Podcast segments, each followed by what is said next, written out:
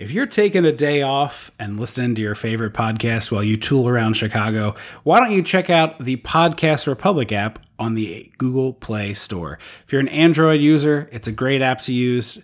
Check it out on the Google Play Store. Read some of the thousands and thousands of great reviews that tell you all the wonderful things about it.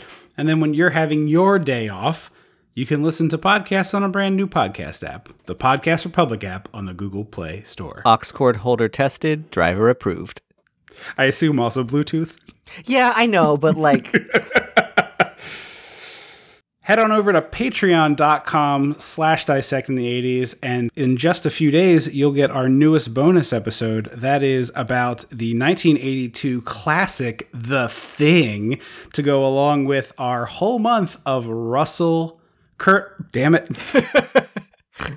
to go along with our whole month of Kurt Russell movies, Russellmania.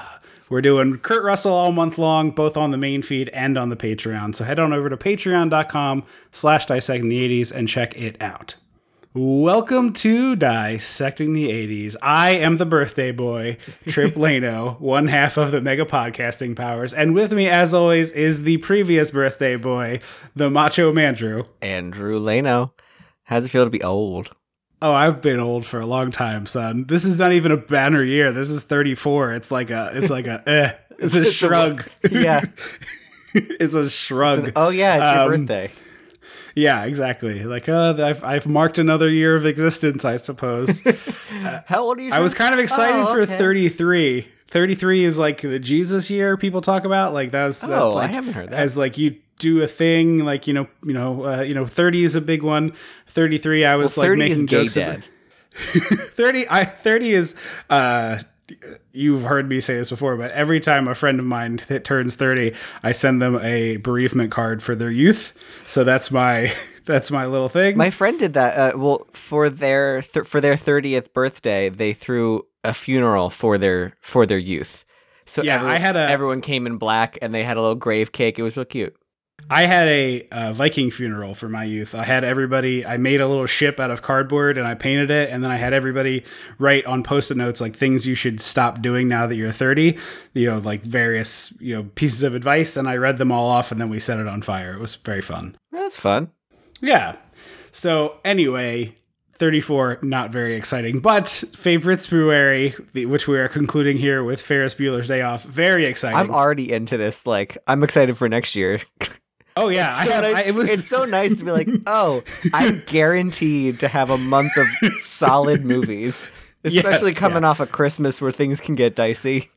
Yeah, for sure, for sure. And January can be tough too, especially with the anniversaries. But yeah, no, this is uh, one of my all-time favorites, and we watched Ferris Bueller's Day Off, so you know what that means.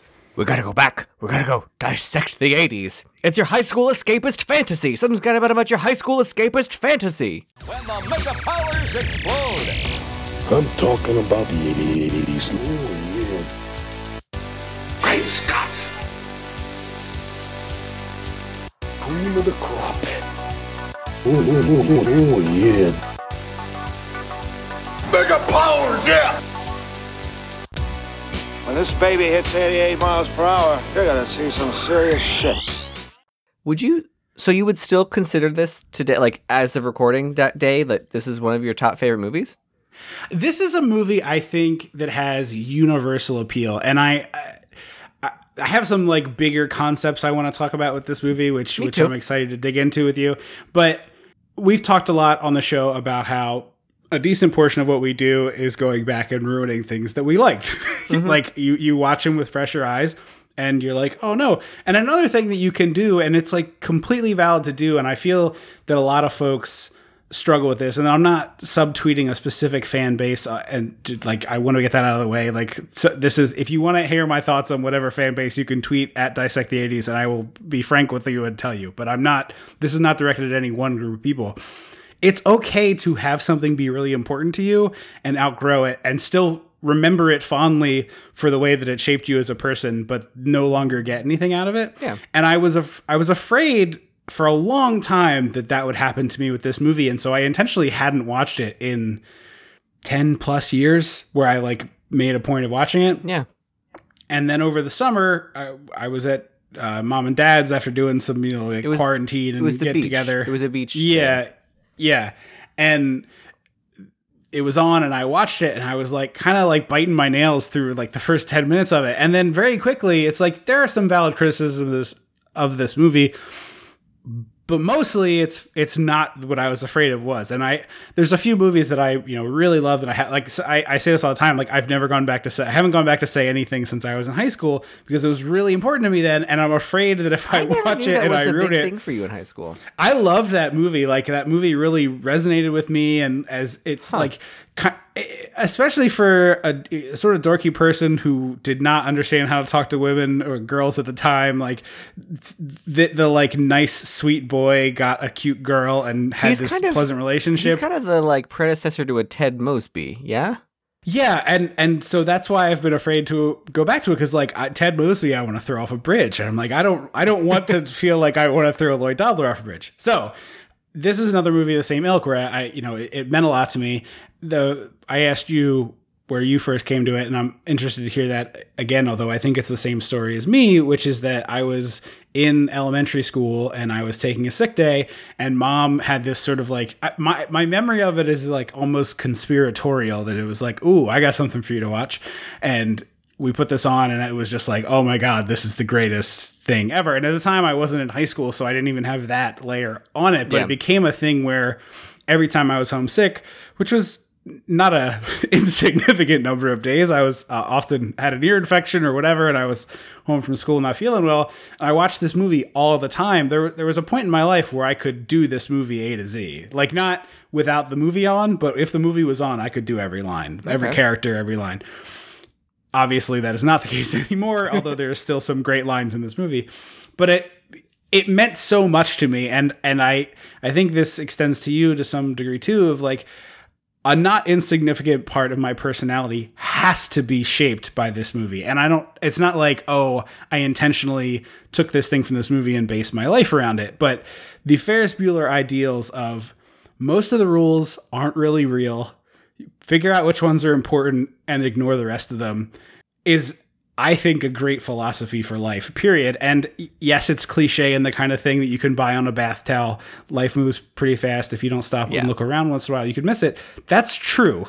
That's that's actually true. And it's not it's not preachy or philosophical in a way that's deeper than it is. It's just a statement of facts. Like you have to figure out the best ways to enjoy it while you're here because you only get one shot at this is I think really really great and it's it's weird because we talk a lot about movies that are written by adults and put words in the mouth of younger people and it's like oh god right like that happens What's all the time with- youths?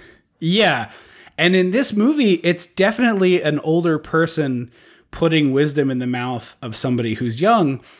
But in this particular instance, because I think that piece of advice is so general, like I, I don't think there's a person on earth who he- can't can't hear that message at age 10 you know? Yeah. Uh, regardless of your what you want to do with your life and what you have to do like i think everybody should be aware that like you got to make the most of it. It's a very general platitude. I don't think it's like deep and profound but it's just nice. It's just a nice thing so I think it weirdly works in this movie where you have John Hughes, who's a you know man in his 40s or whatever he is at the time that he's writing this, and and he puts that in the words of this high school senior, which is kind of absurd on its face, but it works here because it's it's the right time of your life to have this attitude of like carefree existence and all that. And I, ju- I don't know, I just think it, it really, really lands. And so watching it now is like, oh, I could watch this movie again tomorrow and really like it. And now that I know it's not going to be a problem for me, it's like nice to know the door's just open and not one I have to like poke around.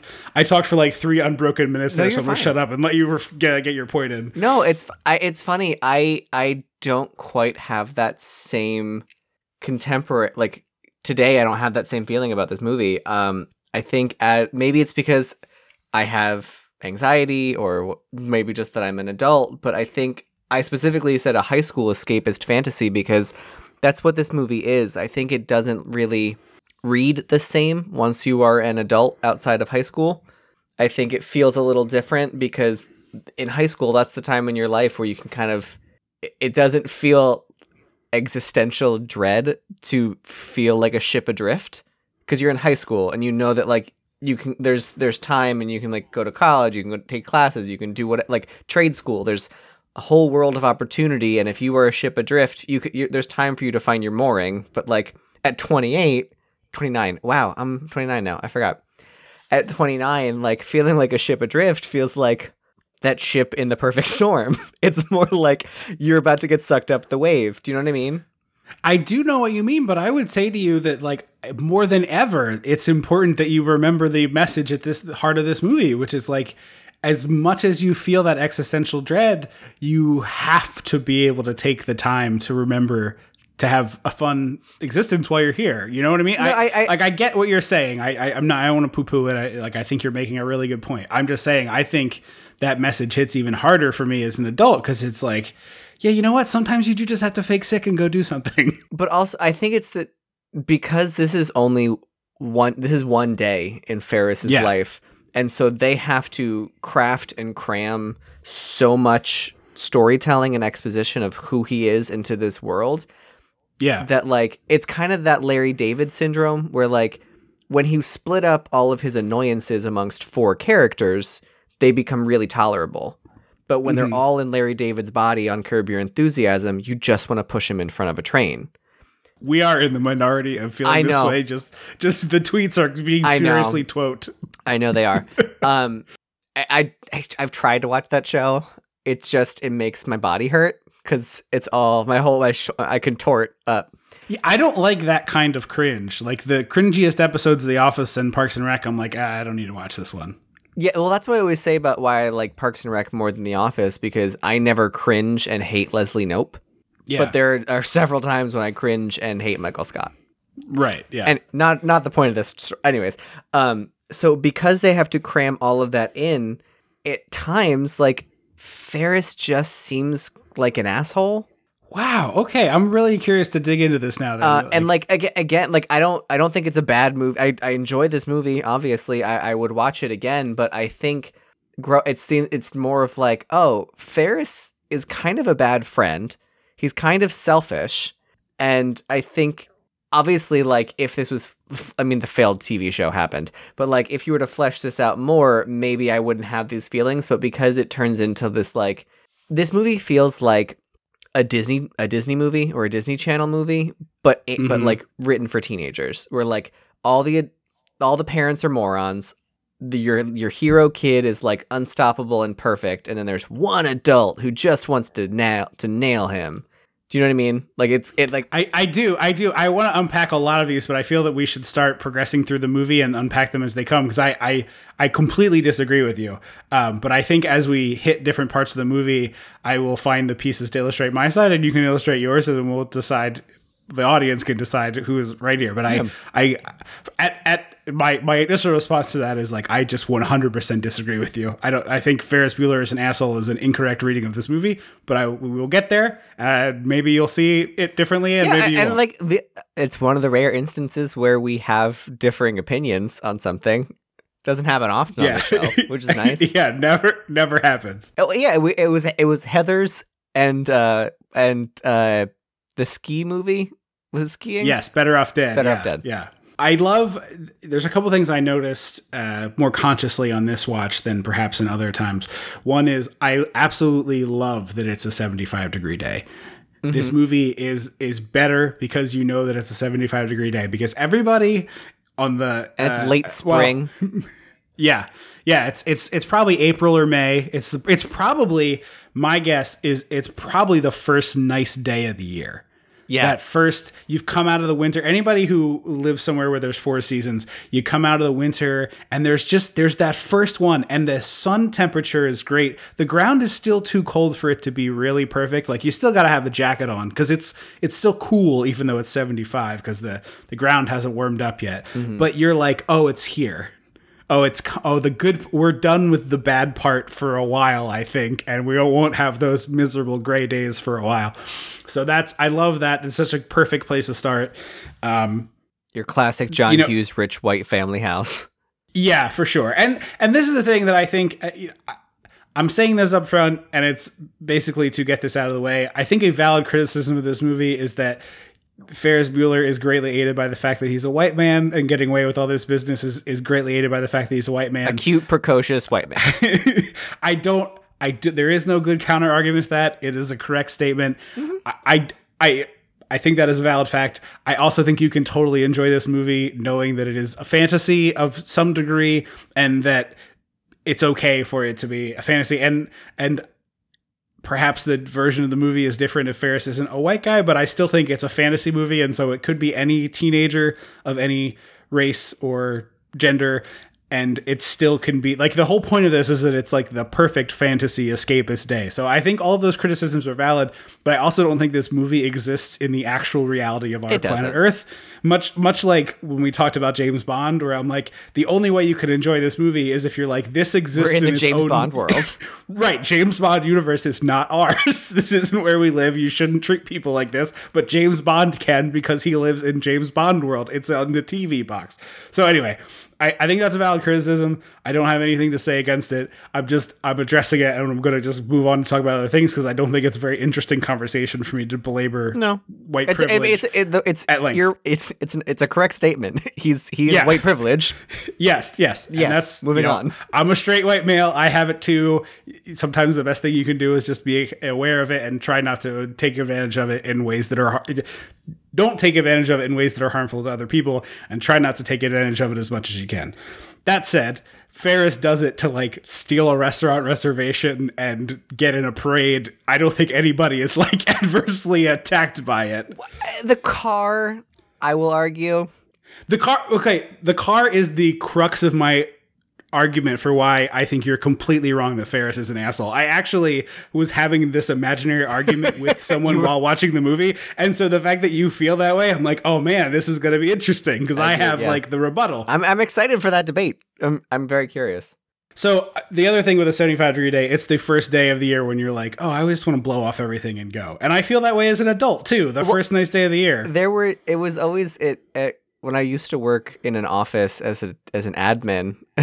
the first nice day of the year, I like because I would sometimes just like walk around the parking lot on my lunch break, just just move my legs. And the Yeah. first nice day of the year, I was like, I don't want to go back. I just ru- I ruined the rest of my Yeah. day because Yep. I just soaked up the sun. I rolled up my shirt Uh-huh. sleeves all night. I was like, I unbuttoned my shirt. I was like, this is a lovely day. I have Yeah. four more hours left at my three hours at my desk.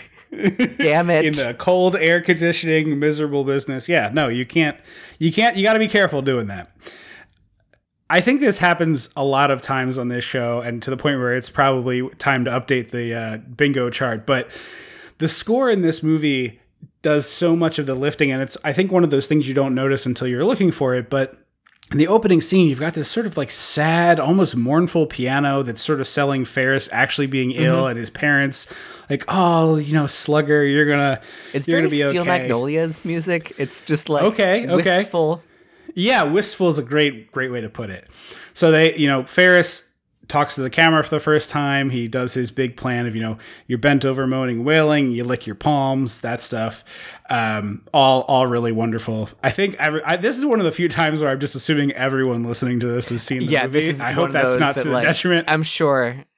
We've There's probably, probably done a couple seven of those movies in our time. Right, right. If you're if you are one of those folks who's listening to this and having never heard it, uh, I would love to hear that. But uh, so he's faking sick, and I notice uh, in the sweep across the room shot, in the corner is a mannequin with the trench coat, the glasses, and the hat, the outfit he wears to pick up Sloane later. I read that in the trivia, but I didn't see it.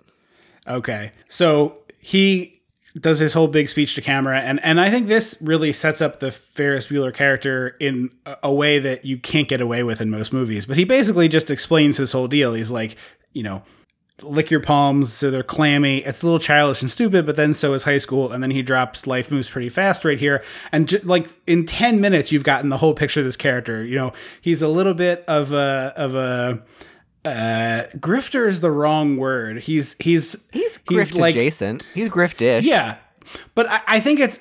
I was I was reading quite a bit about it, and and John Hughes talked a lot about casting this role, and he said it was really important. Like Matthew Broderick so nailed the tone, which is most people playing this part, you'd be like one my hand on your wallet. Yeah, yeah, and I, I don't think Ferris ever gets to that because No. of Matthew McConaughey, er, uh, Matthew Broderick's performance. here. McConaughey would be a weird Ferris. We- bad. That would be a bad Bueller. that would be a bad Bueller. Fast, all right. he mentioned that he he needed 15 year old Jimmy Stewart. Yes, Which, like, yeah. Yeah, I That's guess- what this performance is. It is. It's truly. It's 50, I don't. I think Brad Broderick has his has his box that he fits in. Uh, he also let fame go to his head and killed a person. So Shortly perhaps not the movie. greatest dude. Yeah. Uh, but I think at this point in the 80s, he had that boyish charm and could use it really effectively in the right role. There's this fabulous juxtaposition here where Cameron is sick in bed and Ferris is lounging by the pool and the Bermuda shorts and the tiki mm-hmm. drink and it's like the music changes really drastically when the shots inter- intercut, which I think is lovely. But so this is the part where I think a lot of people read this differently than I do and maybe I'm wrong and maybe they are. But Cameron's not actually sick. That's that was my question. Do you think Cameron is actually sick? No. And Ferris talks later about how Cameron was constantly like his parents don't give him a lot of attention. The house is very cold, all the stuff he talks about. I think Cameron is one of those people who has whatever the self version of Munchausen's is, which is he's just desperate for attention from these cold parents who probably didn't want to have a kid and did and are like, we made a huge mistake. I don't care about this person. And so this this this guy doesn't have a lot going for him at home. And so he fakes sick because it gives him some attention and the attention makes him feel good, is how I read it. That's a very interesting read. I didn't think about it that way. Um, Because because if he was actually sick, if he had the kind of cold he alleges that he has at the beginning of this, he would be miserable all day. He you couldn't get over the cold that he has and have the day that he does. It's not possible. And I think the only explanation can be that Cameron isn't actually sick and Ferris knows just as much as he needs this day off that his best friend needs it because his best friend is struggling. And so I actually think Ferris's day off is as much for Cameron's benefit as his own. And there I- is that To me, that- that's there is that reading that like it's all in Cameron's head that some people do. yeah, it's a I- lot. I, I, I, I think that's a fun thing to talk about. Like, huh? I guess I could see where you get there, but I, I mean, I think that's rubbish. Yes. I, Fer- Well, Ferris is a real person. There apparently was. I don't know if it was like an uh, like a deleted scene or, or like a deleted plot thread or, or it's in the novelization or something, but apparently it was discussed that Charlie Sheen's character used to be friends with Ferris and like had a Charlie shitty- Sheen's character knows Ferris in the movie. No, but like the story, there, like I don't know if it was cut or whatever, but like they were friends back in the day, Oh, and that he had a shitty home life, and that Ferris didn't reach out and like help lift him up, and so now he's a drug addict, and his dad is the tow truck guy that like tows Oh. the car, like it's. And his parents were the ones that like the selling selling their house. That his mom like it's a web of connection that like yeah, that's too much. it's That's far too much. And That's prequelitis, is what that is. yeah.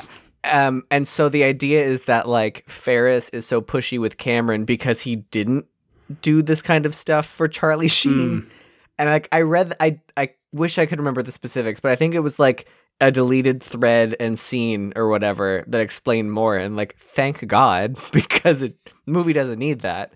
Yeah, Um, I did a lot of research on this one, and I did not come across that anecdote. It was in the IMDb trivia, so like, do with it what you will. yeah, yeah. but it was I'm not framed- saying. Yeah, I just. It was framed in the. It wasn't like some people think. It was like framed as like originally this was the plan for the character. Interesting. Um, I meant to touch on this earlier, but I think the actual creation of this movie is kind of wild because John Hughes sold it and then the writer strike was on was like looming. Everybody knew it was around the corner. And Oh. so he knocked this movie out in under a week and they shot from his original draft because they just he legally couldn't rewrite it, even though he's the director of the movie. So oh he wow! so he he like hunkered down banged out this movie in a week and they got it submitted and approved just under the wire Didn't for we the do strike a movie where like there was a writer's strike? So the so the director who was the writer of the movie was like, now in this scene you should improvise a bit. Maybe talk about Yes, uh, we just did it recently, and I can't recall which movie it was.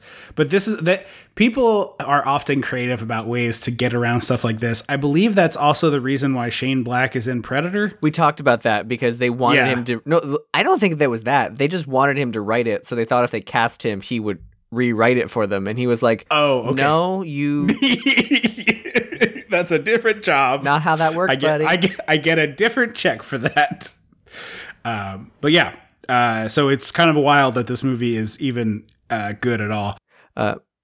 Well, so I would I will counterpoint I will counterpoint your Cameron argument that like maybe it was more of a mental health day for Cameron Sure, yeah, absolutely. and that like I know like for me sometimes my mental health day is like I don't I want to lay in bed for a while and then like maybe go to the couch and do something there and then like have like a, a not out in the world day and like if someone drags me out in the world I will like charge my juice and like get into it eventually Right. but like that's not what I wanted to do the other day. Do you know what I mean?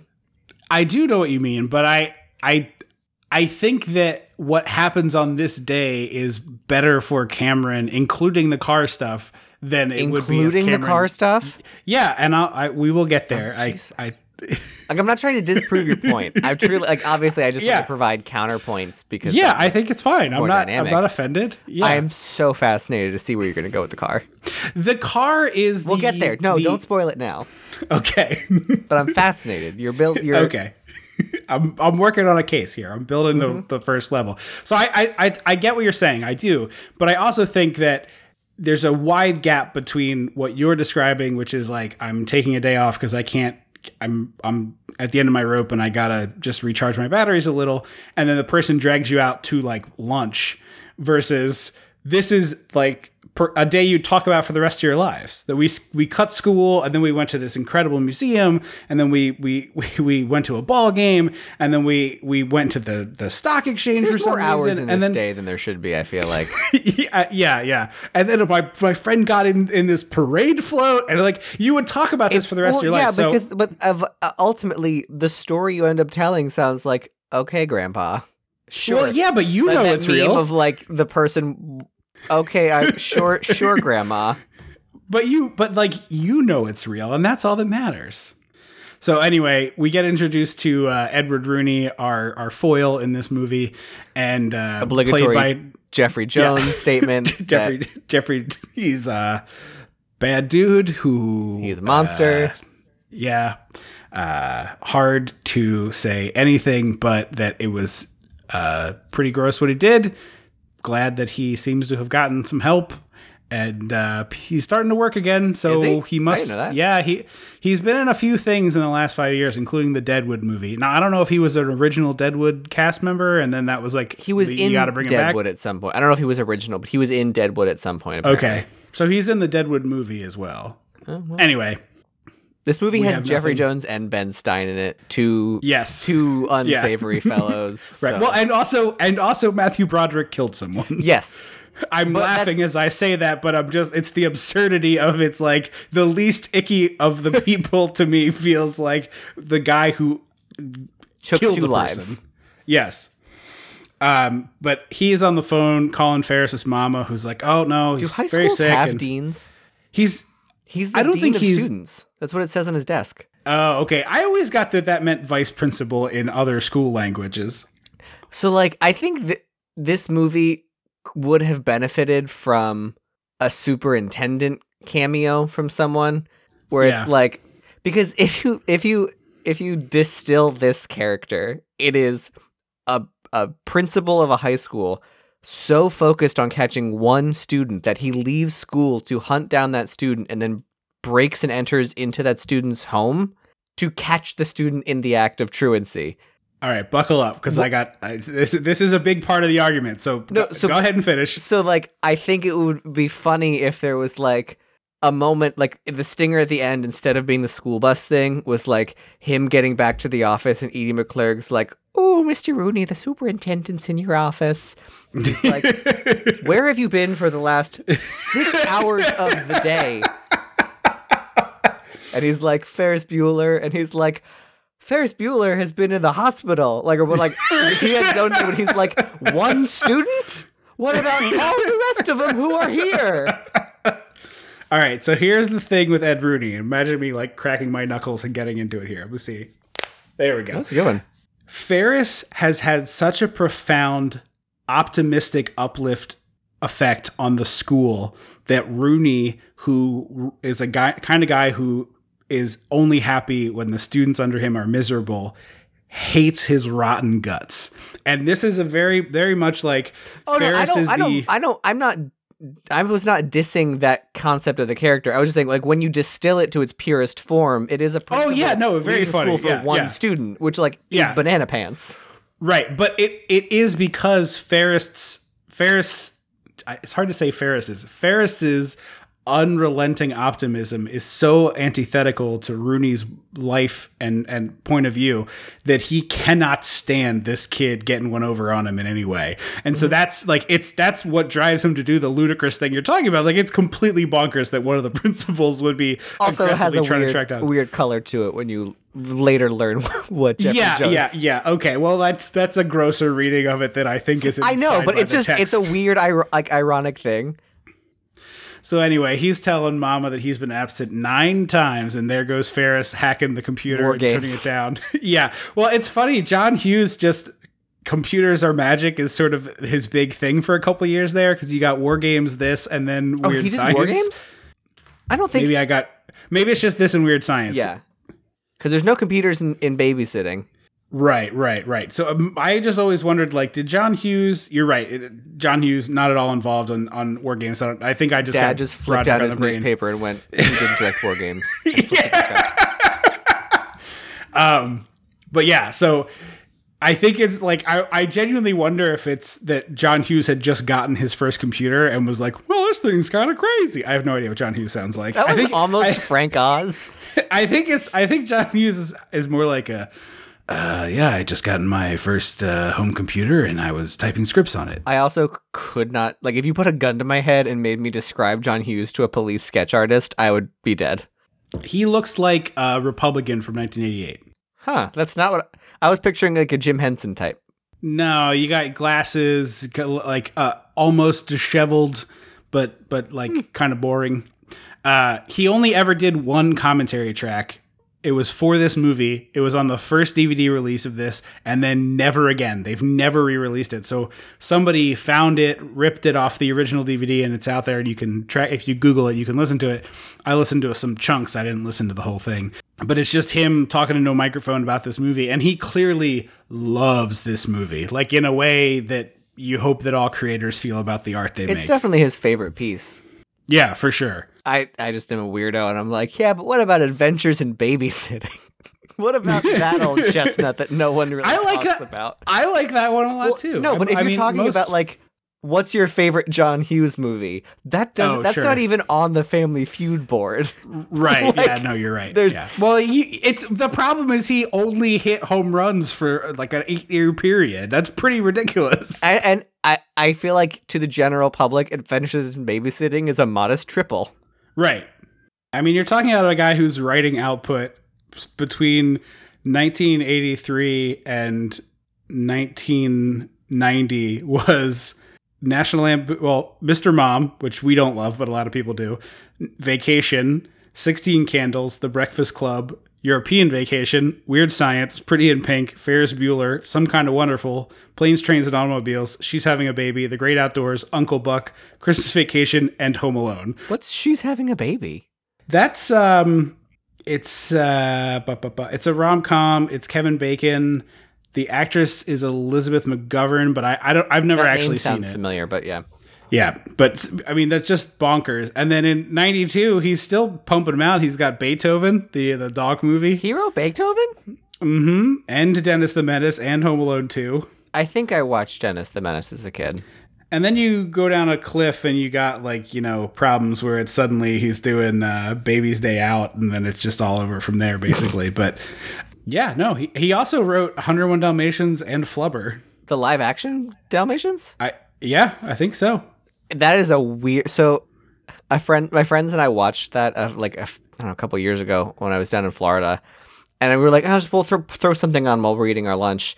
And we p- picked 101 Dalmatians because we're like, it's it's you know, the original movie's pretty simple, oh boy, is Glenn Close doing everything in that movie. Oh yeah, yeah, she's wild in that. She awakens something in some people, I assure you. Oh yes. So this is the this is the beginning of my thesis here. So buckle in. Go ahead. Go to the chalkboard. I don't know. We don't know who initiates the call, or maybe we do know who initiates the call. But Ferris is on calls- the Wait, the payphone. oh, the payphone. I, I I don't think we know who initiates. All right. So Ferris is on the payphone. The, there's a payphone at school. Ferris is on the other end at home. The the kids are on talking at school. I would imagine he called the payphone. Yeah, maybe because he does it. He does end the first part of the conversation by going, "Give me somebody else." Uh-huh. But fi- I'm sure you have known people who are the quote unquote mayor of the thing, right? Like Yeah. people use that term. You know, that's the mayor of the bar or whatever. Ferris is the mayor of the high school. Everybody knows who he is. Ferris is the guy that you go to when you have a problem, and Ferris helps you fix your problem. But there is no part of any of the transac of these things that feel transactional to me, which I think is the key to saying Ferris Bueller isn't an asshole. Because if Ferris Bueller was an asshole, Ferris Bueller would be doing these things in order to rack up some imaginary points that would later benefit him. But the only thing that Ferris seems to want to get out of these interactions is helping other people not follow rules he thinks are arbitrary and stupid. So he's talking to these two guys and he's like, they're talking about some test, and then another guy who's at the edge of the payphone is like, "Oh man, he was going to help me get out of summer school." And he's like, "I hope he's okay. I really don't want to go to summer school."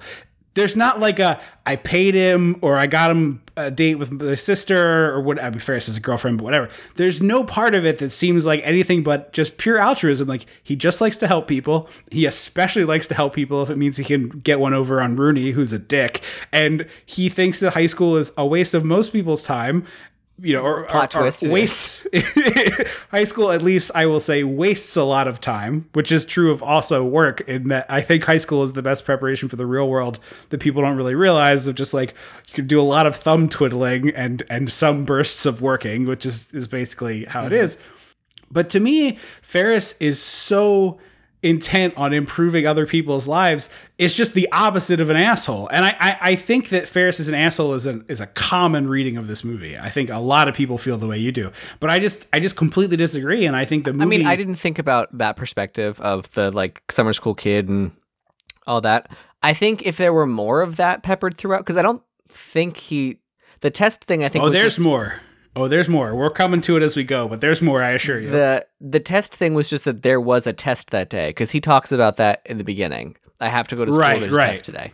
Yeah, Th- he is talking to that first jockey kid about something, like so, sort of helping him with something, and then the other guys, and then the other guy comes in with summer school, and then the third person comes up and he, he goes, "Oh, give me to somebody else," and they just hand it to a random woman, and they're like, "Do you know who Ferris Bueller is?" And she's like, "Oh, I definitely know who Ferris Bueller is," and she hops on the phone and is like, "Hey, Ferris, how are you feeling?" Like she also knows exactly who this is. She's concerned about his well being, whatever there's like eight people whose well-being you were concerned about in high school maybe right Yeah, I, well, I think that's the other thing is that like a lot of people picture themselves as the Ferris, and I'm like, you're not. In no universe are you the Ferris. Like I know I you mean, I'm now as an Ferris. adult. There's no way you were the Ferris. Like I was like, if if you're anybody, you are maybe the girl whose friend saw whose friend's sister's brother's cousin saw Ferris pass out at 31 Flavors last night. Maybe. But like you're not Ferris, you're not Cameron, you're not Sloane. So the difference is and I, we talk about this a bunch like i think there is a very valid reading where most of hogwarts probably thinks harry potter is an asshole Oh my? God. like the movie is from his the whole narrative the movie the books are from his perspective but there's like 500 other kids at school the difference is 500 when- white kids. well that's the same as this high school um it's almost like you should be more diverse and when you write about The places. first time you write things. But I will say, like, we see opposite evidence in this movie that the people in this high school not only do they love Ferris, they're genuinely worried about him. The rumor about Ferris being sick spreads like wildfire, and that's because everybody likes this kid. There's no and and uh, your your your favorite person, Edie McClurg, later she she rattles it off, right? She's like the sluts, the jocks, the sportos, the motorheads. They all think he's a righteous dude. It's like Righteous dude. he this person can't exist, right? Like it impossible. no, just and I think maybe that's it's it is a to go back to the Heather's conversation. It's a different kind of heightened world where like Yeah. that's I don't know. It, maybe it just doesn't resonate as strongly with me as an adult. I, I, I Yeah. st- like I said, I still like this movie. I don't want people to think that I like hate Ferris Bueller. Yeah, no, I'm not. I'm not arguing it as like, oh, you monster, you hate my favorite movie, but or not my favorite movie, but you know the one I picked for this. But I, I just, I do think like I, was having that imagined argument while watching it, and then it was funny to come onto the podcast and you're like, oh, this is actually what I think. I'm like, oh, great, I've been prepared to have this debate with you. It's like Lincoln Douglas up in here. Let me tap my note cards. But yeah, I think that like this is one of the key, and it's not a big scene, and it's one to easy, easily gloss past because everybody laughs at Ferris using the barf noises on his keyboard and like, which apparently was like that's like an eight thousand dollar synthesizer in the eighties. yes, So like yes. no car, but uh, but you can have a small down payment on a car. in your room. I mean, that computer probably cost five grand too. it's also weird that like later in the movie, Jeannie, who I love, Jeannie is like a stand-in for queer people in this movie. Angry, bitter at the way the like the handsome white dude just like skips along without a care. Okay, but you're not acknowledging the fact that at the end, Jeannie realizes that her brother is right and she is wrong. And but she at one point says like he got stuck with a computer where I got the car, and I always imagined like Jeannie would. It seemed to me Jeannie would like a computer. That feels like a thing she would enjoy. Yeah, Jeannie does seem like a smart kid. Ferris is much like the two of us in that we sort of were smart enough to just get by without sk- trying very hard. And you were smart- skated on by. you were you were perceived as a very wide, very bright early on, so that you could then skate as everything else rose up, and you just kind of glided until you you hit your wall, you hit where it met, again, and it was like, oh well, the other thing too that I think gets gets thrown around is and I think is a valid criticism to some level, but it's like if you have a choice between two relatively equal qualified people, you're always going to pick the better hang. And so I have always strove to be the better hang. And that goes back to like high school. Like I would make jokes in class. Like I wouldn't be disruptive and shitty, but like I would joke about things or I would, Yeah. or whatever. This like all through my whole life, I've been the same sort of jestery doofus that I am on this podcast. Like I don't take a lot of things very seriously unless, you know, it's, you, you can do those things, to. of course. Yeah. And like being liked by people makes like if someone likes you they're more likely to do things to your benefit and i have always just attempted to be have people like me because it's just generally better if things go to your benefit you know you get the better grade for participation in class or whatever it is so Ferris just maximizes that, I think, as like the ultimate charming guy. That that's mm-hmm. that's what he does. So he finally convinces I can't believe we're only like 14 minutes into this movie. He finally convinces Cameron to come over. and I, I do And- like I do like Cameron's freak out in his little little like ding dingy little car. Yeah. I almost wish that it didn't. So we it, we're on the dashboard looking at Cameron, and then hmm. we cut to the outside when he gets out of the car, and then cut back in to the empty car, and then we see him come back around. I almost wish we didn't cut away. Like I wish we, Oh, had- like we stayed stayed the in the car on the dashboard, and as he like slammed the door and walked away, we stayed in this empty car for like um a thirty seconds to a minute, and then the gravel crunch as he comes back. Like, yeah, I think I think that's a great shot for sure. Or you see him like walk by the back of the car and then you hear the gravel. Yeah, I, I would enjoy that as well. So he finally comes over and they're like, "Oh, we got to get Sloane out of school." And this starts the first bit of business where we see the cleverness of Ferris that he only seems to use to get like minor improvements to the life of the people immediately around him. It's sort of like that old uh, question you used to ask on Adventure Pants, which was, "What is the the superpower you would want that does not change your life in a dramatic way, but kind Right. of helped you out a little bit?" That's Mhm, sort of mhm. Ferris's general mo. Yeah, he Ferris is the guy who can call the coin flip. Like he he, he that is his superpower. Is he's able to mm-hmm. call the coin flip, and so he used it to his advantage. Here we have this bit where Cameron is calling Principal Rooney, pretending to be Sloane's father, who's just lost his mother, to get her out of school. Is the And audience Ro- supposed to think because we don't see Cameron for for a while? Is the audience supposed to think that this is Sloane's dad and that Sloane's mo- grandmother did actually die? The voice seems too obviously a voice to me for that. Like I even I, it's hard to separate because I know the answer to to the question, Mm-hmm. but the voice is a little goofy, right? A little to bit, me, they're like, uh, "No, listen to me, Mister Rudy." Listen to me, Buster. yeah, exactly. Yeah, there you did a really good one. I'll kick your Uh, keister.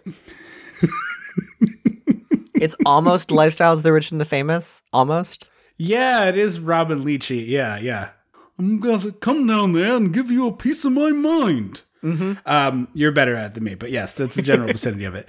Uh, anyway, Rooney is like, "Oh, this is Ferris Bueller. I got this little bastard," and he starts coming after the, you know, "Oh, we want you to roll the road dead bones down here." I, I obviously Jeffrey Jones not a great guy. Really fantastic performance. Like we said, here. Beetlejuice, truly all great time performance. Yeah. Awful person.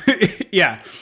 So the bit where Edie McClurg is, fr- she is. Hyster- I laughed out loud watching her at several points in the movie. I wish there was just it. like a a few tablespoons more of her in this movie. yes, you, I don't definitely need- could use. I don't need her to be like the Beetlejuice, the musical version of Beetlejuice, where she's everywhere. But a few more Yeah. tablespoons couldn't hurt.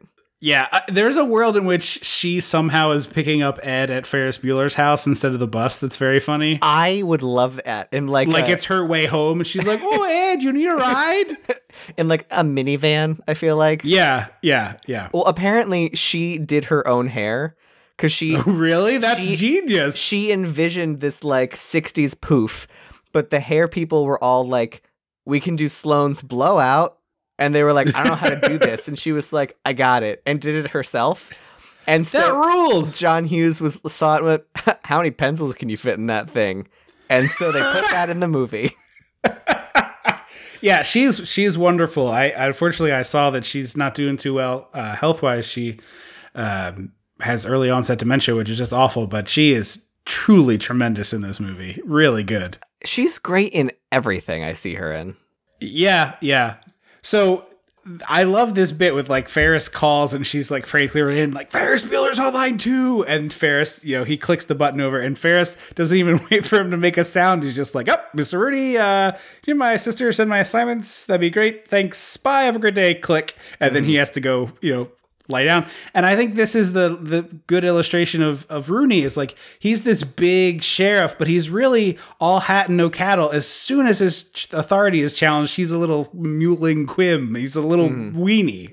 I almost wish, and again, like this is very rare for me to say because normally everything I, is like, cut it down. You don't need to show everything.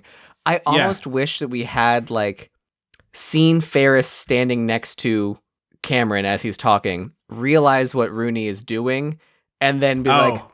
hold on, and then go Yeah. to the other room to like make his call to like show more activeness, I guess, Right. that he's like this wasn't a that's like because it almost feels like in the movie that like ferris's plan was i'll call three minutes after you call Yes, like, yes. it seems like very the joker where it's like hang on what is how long is your plan Yeah, I, I, I totally agree with you. I, I would love that. I think that would be a an improvement to see him do it in real time. To go like, oh, and then run out to like run to Jeannie's room and use her second line or whatever. Mm-hmm. T- Totally agree. Totally agree.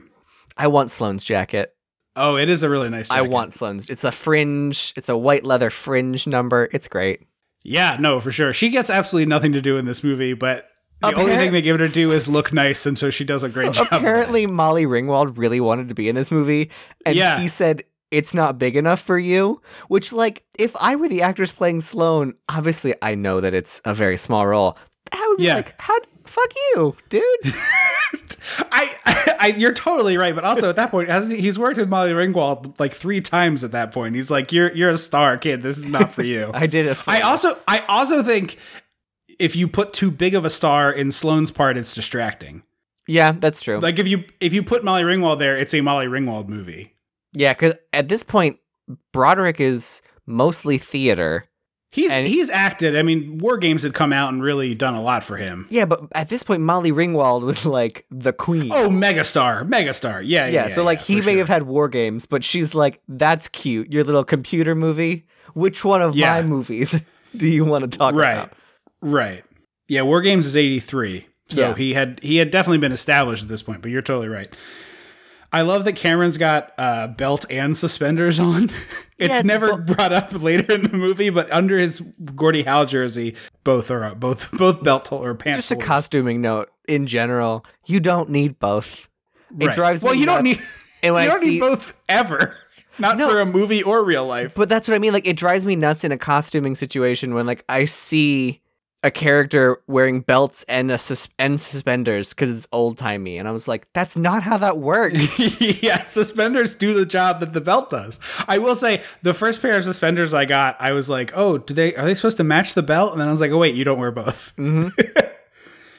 um, fun little tidbit that I learned that I didn't know previously: the Gordie Howe jersey that Cameron wears throughout the whole movie was actually given to the movie by Gordie Howe himself. They like asked, and he was like, "Yeah, here," uh, and I sent it, and he, he had a quote. It was like, "It was awesome to see that big number nine on the big screen. That was awesome. I thought it was great." it wasn't even autographed though. It was just No, no, it's not. It, it like he he provided it basically. Like as I know, permission, just- he sent it to me. It's just them. weird that like him, they asked him and not like I don't know the, the team. Like, hey team, could you give us a, a Yeah, a yeah. Red Wings jersey?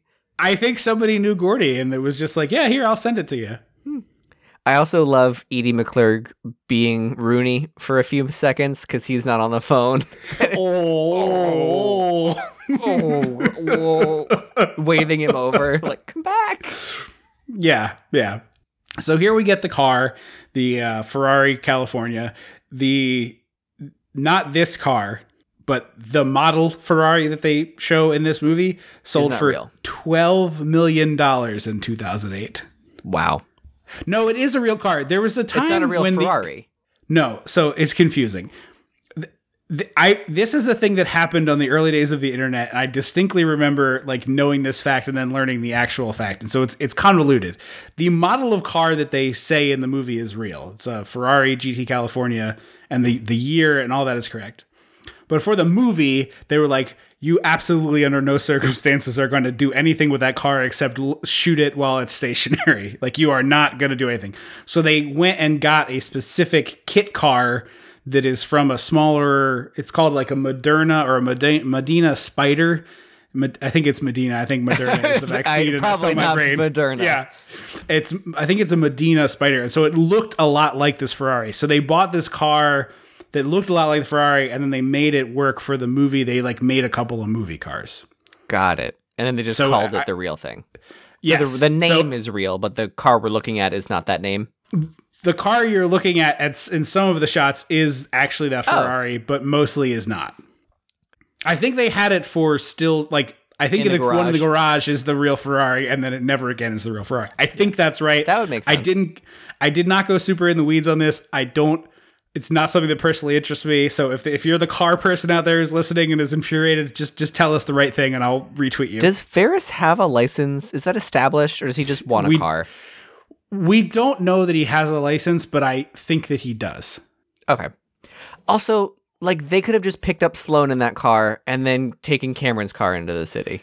Yes, absolutely. That is not a nice guy move. That is a solid point in your favor of Ferris. that is that, but that's my big thing. Is that like, why the fuck would Ferris give a shit if he pisses off Cameron's dad? He doesn't have to live with it. So like, yeah, I'm gonna steal your dad's car. so I I agree. I, I what you're saying is all true, but I think from Ferris's point of view, it's like I have a plan to fix it. The like run the car backwards thing. It's objectively stupid. It's not a bicycle. That's not how this works. Yeah. It's not a pedometer. But he's like, oh, we'll just fix it later. I don't have to worry about it. Is the the Matilda thing where they put the they like because in Matilda they like put a gadget like onto the Yeah. ped- Is that a real thing? I think it used to be a real thing. I think the the, the Matilda bit of the slimy used car guy is Mm-hmm. a real thing because we talked about this in the used cars episode. I think Obviously, the the That- reverse accelerator thing that's fake, but I imagine that there had to have been a way for you to accomplish that. or you just like took the gauge off and rolled the numbers back by hand. Like that's a thing that people would Oh, yeah. do. So we talked about this a little bit in the used cars episode, but like we are too young for that to be anything but a pop culture ephemera from a previous Uh-huh. generation because they regulated that kind of stuff out of like that doesn't really I'm sure it happens, but it's like very rare that you get that kind of used car slimy person because the, like it's just regulated out. Like Mm-hmm. you get caught and then you're done again, I'm sure someone's going to be like, well, what about this? I'm sure it happens, but it just used to be the default was you're getting ripped off on a used car, and now it is not the default anymore. Handsome ass Kurt Russell's giving you a car, Right, exactly. which like he could sell me anything. Oh, for sure. I've been watching a lot of Kurt Russell movies, not from the to the prepare 80s. yourself for I, WrestleMania. I have I have so much Kurt Russell talk that's coming next month. You guys don't even know. I'm gonna have so many recommendations in the mailbag. It's a great time to sign up for Patreon because I've been plowing through these weird 90s and other eras of Kurt Russell, and I have found no joke some absolute gems. Was it Kurt Russell and Patrick Swayze that I confused for Tango and Cash? I believe so. Yes. Uh, I do. I will. I, I know we said Sloane doesn't do much in this movie because she doesn't, but I do love the, the delivery because uh, Rooney walks her out and like gives this like little monologue about like what death means and how he lost his grandmother, and Yeah. she turns to him and this like full deadpan just says, "I thank you for your warmth and compassion, Mr. Rooney," and it's Yeah. like the perfect delivery of this like, "Go away now." Yes. Yeah, Mia Sara is excellent in the movie. It's just that she doesn't get a lot to do. So, like Cameron gets way more to do than she does. She's Yeah. definitely the third. She's also third only banana. 18 when they filmed this, which is crazy. Yeah, yeah. This car and this movie in general really makes you want to own a convertible. They're like zipping down the highway into the city. Yeah, I did like that. Beat Beat But City is playing. Not a cool move on Ferris. I agree with you. I agree with you. It's just teenager thinking of like, oh, it's not a problem. I'll deal with it later. And like, obviously, it's a problem later. But I don't have a rebuttal there. But I will have more rebuttals later. Uh, and then Jeannie, we get the long tracking shot of Jeannie down the hallway of like white privilege, man. Which is basically the crux of her character theory. Is like Ferris gets to do whatever he wants, and that's annoying to the rest of us.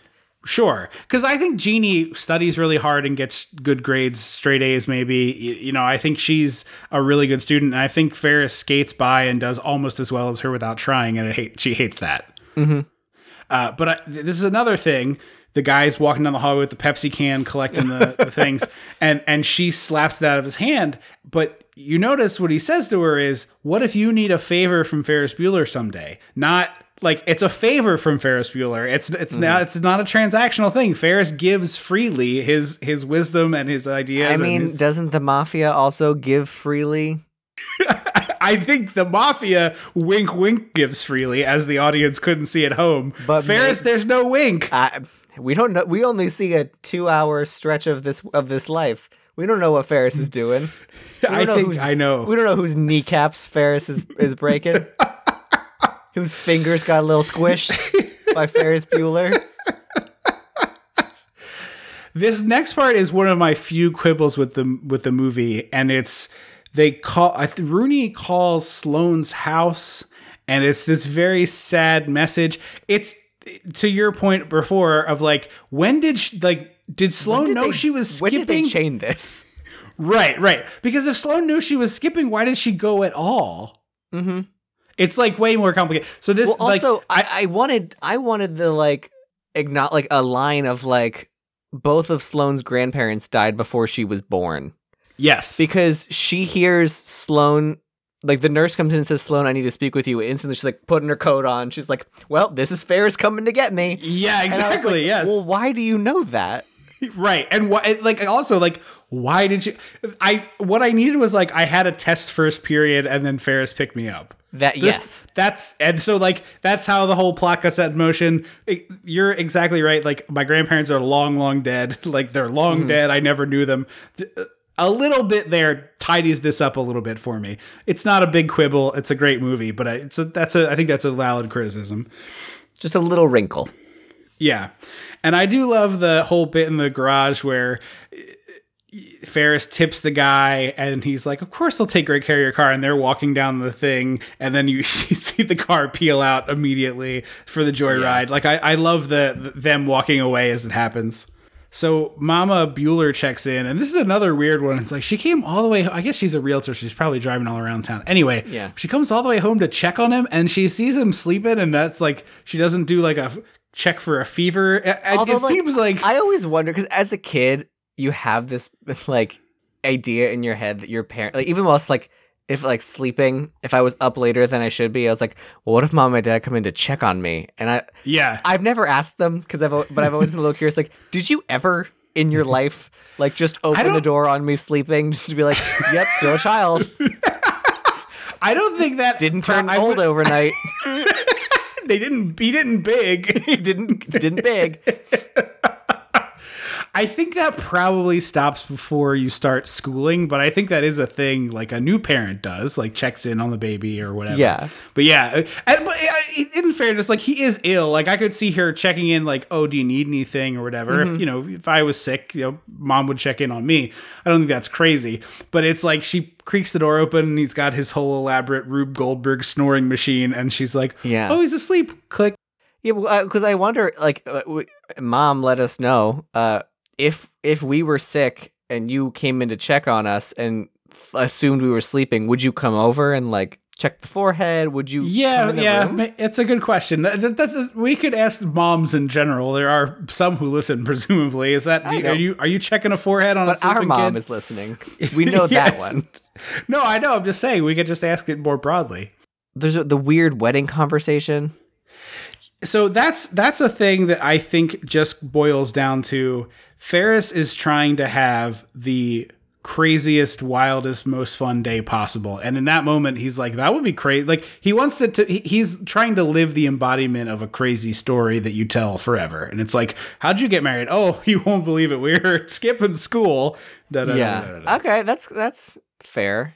I still think it's ridiculous. I, I, I do think it's pla- patently ridiculous that he it kind to of bogs down the movie a bit because it comes out of left field and doesn't feel like uh like if because they're in the stock market having this conversation. It's not like Right, they're walking right. down the Vegas Strip and they see like Chapel of Love or Right, something. right. Like so like, it just comes out of nowhere and kind of slows the movie for a second to be like, what are we talking about? The, the movie taps on the brakes twice. It's here, and then the second one is with Cameron catatonic at the pool. Yeah. and the second one I think goes on a little too long. It's a hundred minute movie. We don't need the river sequence. We can cut to the pool. right, right. But the river sequence is where he talks about like how he's actually in love with Sloane. I think you get a lot of Cameron info there. That's good. I just think but like that that break tap's a little too long for me. It's actually really interesting. One of the things I learned from uh, doing research and skimming the commentary is the original order of the movie. The parade came before the Art museum, visit, which, is mistake. a huge mistake and it obviously they fixed it but i can't even conceive of a world where you're like oh yeah thinking about an epic day that i was having and i got into a parade that afterward i was like you know what i want to do is quietly stare at some art like that just speaks to someone who's never performed ever because when you get that jolt of emotion it's hard to come down Yeah. from it that's why rock stars Yeah. have drug problems it, I mean, that's what it is. Like, it's I like I I have done like improv, and I've done a couple of live podcasts with you. That obviously the stakes are way lower, and like sometimes you come off that and you're like vibrating, and it's like that was incredible. Like, oh my god, how cool was that? And it's like this guy was on a parade float with ten thousand people dancing with him. He would that you'd be vibrating for a whole day. Yeah. So like okay, when I was in high school, it was like 7:30 to 2:30. Yeah, Is that or are we assuming that's about what the 80s was or was the 80s more like 8:30 to 3:30? I honestly have no idea. I feel like we've had the exact discussion before, I'm- and I I, think think, I think As I'm I saying think it. broadly, I think broadly eight to three, you're safe. I don't know what the specifics are depending on where you go around the country. Cuz like they say they have till 6 o'clock, which feels arbitrary. Cuz like Well, Jeannie, that's what time the the dad specifically says he'll be home at six. but Jeannie will be home long before 6. That's true, I suppose. And like could wouldn't Jeannie just be like, "Hey, I'm at home. Ferris is nowhere to be found." yeah, that's a good point. He doesn't account Um, for Jeannie, although maybe Jeannie is in like a club. I don't know. Maybe Um, she's in Glee Club. I could see Jeannie being a singer. no, you th- you can see Jeannie being a dancer. Well, obviously, Up but I didn't want to get too on the new- nose about it. And she'd have this whole parable about her friend having an abortion. Well, so like, and I- I don't know. What do you think? It takes like half out, forty five minutes to get into the city and back. Like, I think uh, they're. I think they're. minutes? I think they're. I think they're a little bit closer than that. I think it's like a half hour okay. each way. It's just I'm trying to like map out the day of like what time It's impossible. did it's they impossible. leave? Like, Yeah. so they if they were- picked up Sloane at nine, the ball game probably starts at one. The parade is probably at three, and then they go home. yeah. That's my. That's my rough. I mean, yeah, but also they went to the stock market, which, as we learned in Trading Places, There's like the f- it's only only like that in the very beginning of the day, right? So you are outside of the depth of my stock knowledge. My assumption was that they were trading like that for most of the day. Oh, I always kind of pictured that like the first half hour to an hour was that like rush. It's probably a big rush at the beginning of the day, big rush at the end of the day, but I think trading is happening pretty much constantly. And then the other thing to factor in here is at the time there were different exchanges in different cities that traded Oh, different time commodities. fr- time zones too. Yeah, so it's possible that Chicago was. I I do not know the answer. I'm just I'm just guessing vaguely. I mean. I was you have to literally in a like- commercial for, about stocks, Yeah. and I didn't really pay attention, so couldn't tell you anything about it. but like you also have to factor in like they may have been trading with China. Japan Mm-hmm. or whatever. Yeah, exactly. So I I do not know the answer to your question. My assumption has always been the trading was pretty quick. Okay, but the order is they they do Sears Tower, they do Stock Exchange, then they do the French restaurant, which is presumably around lunchtime. So I, if you're if you're leaving around nine from picking up Sloane, you get the Sears Tower done, you do the I Stock also Exchange. think it's funny. you're- It's it would be like if in the Philadelphia version they're like went to the Liberty Bell and then Yeah. they went to the art museum and did the Rocky Steps and it's like I wouldn't I wouldn't want to do that on my day. Like that seems like stuff you've already covered on a school field trip. Yeah, yeah, Right? I, I don't Like a little bit. Yeah. Yeah, yeah. I mean, the Sears Tower, they do a cool thing at the Sears Tower, and they probably only get to do it because it's empty because it's the middle of a workday. So maybe that's the maybe that's the pull. the The stock market has always been weird to me. Of like, why would they give would one never. crap?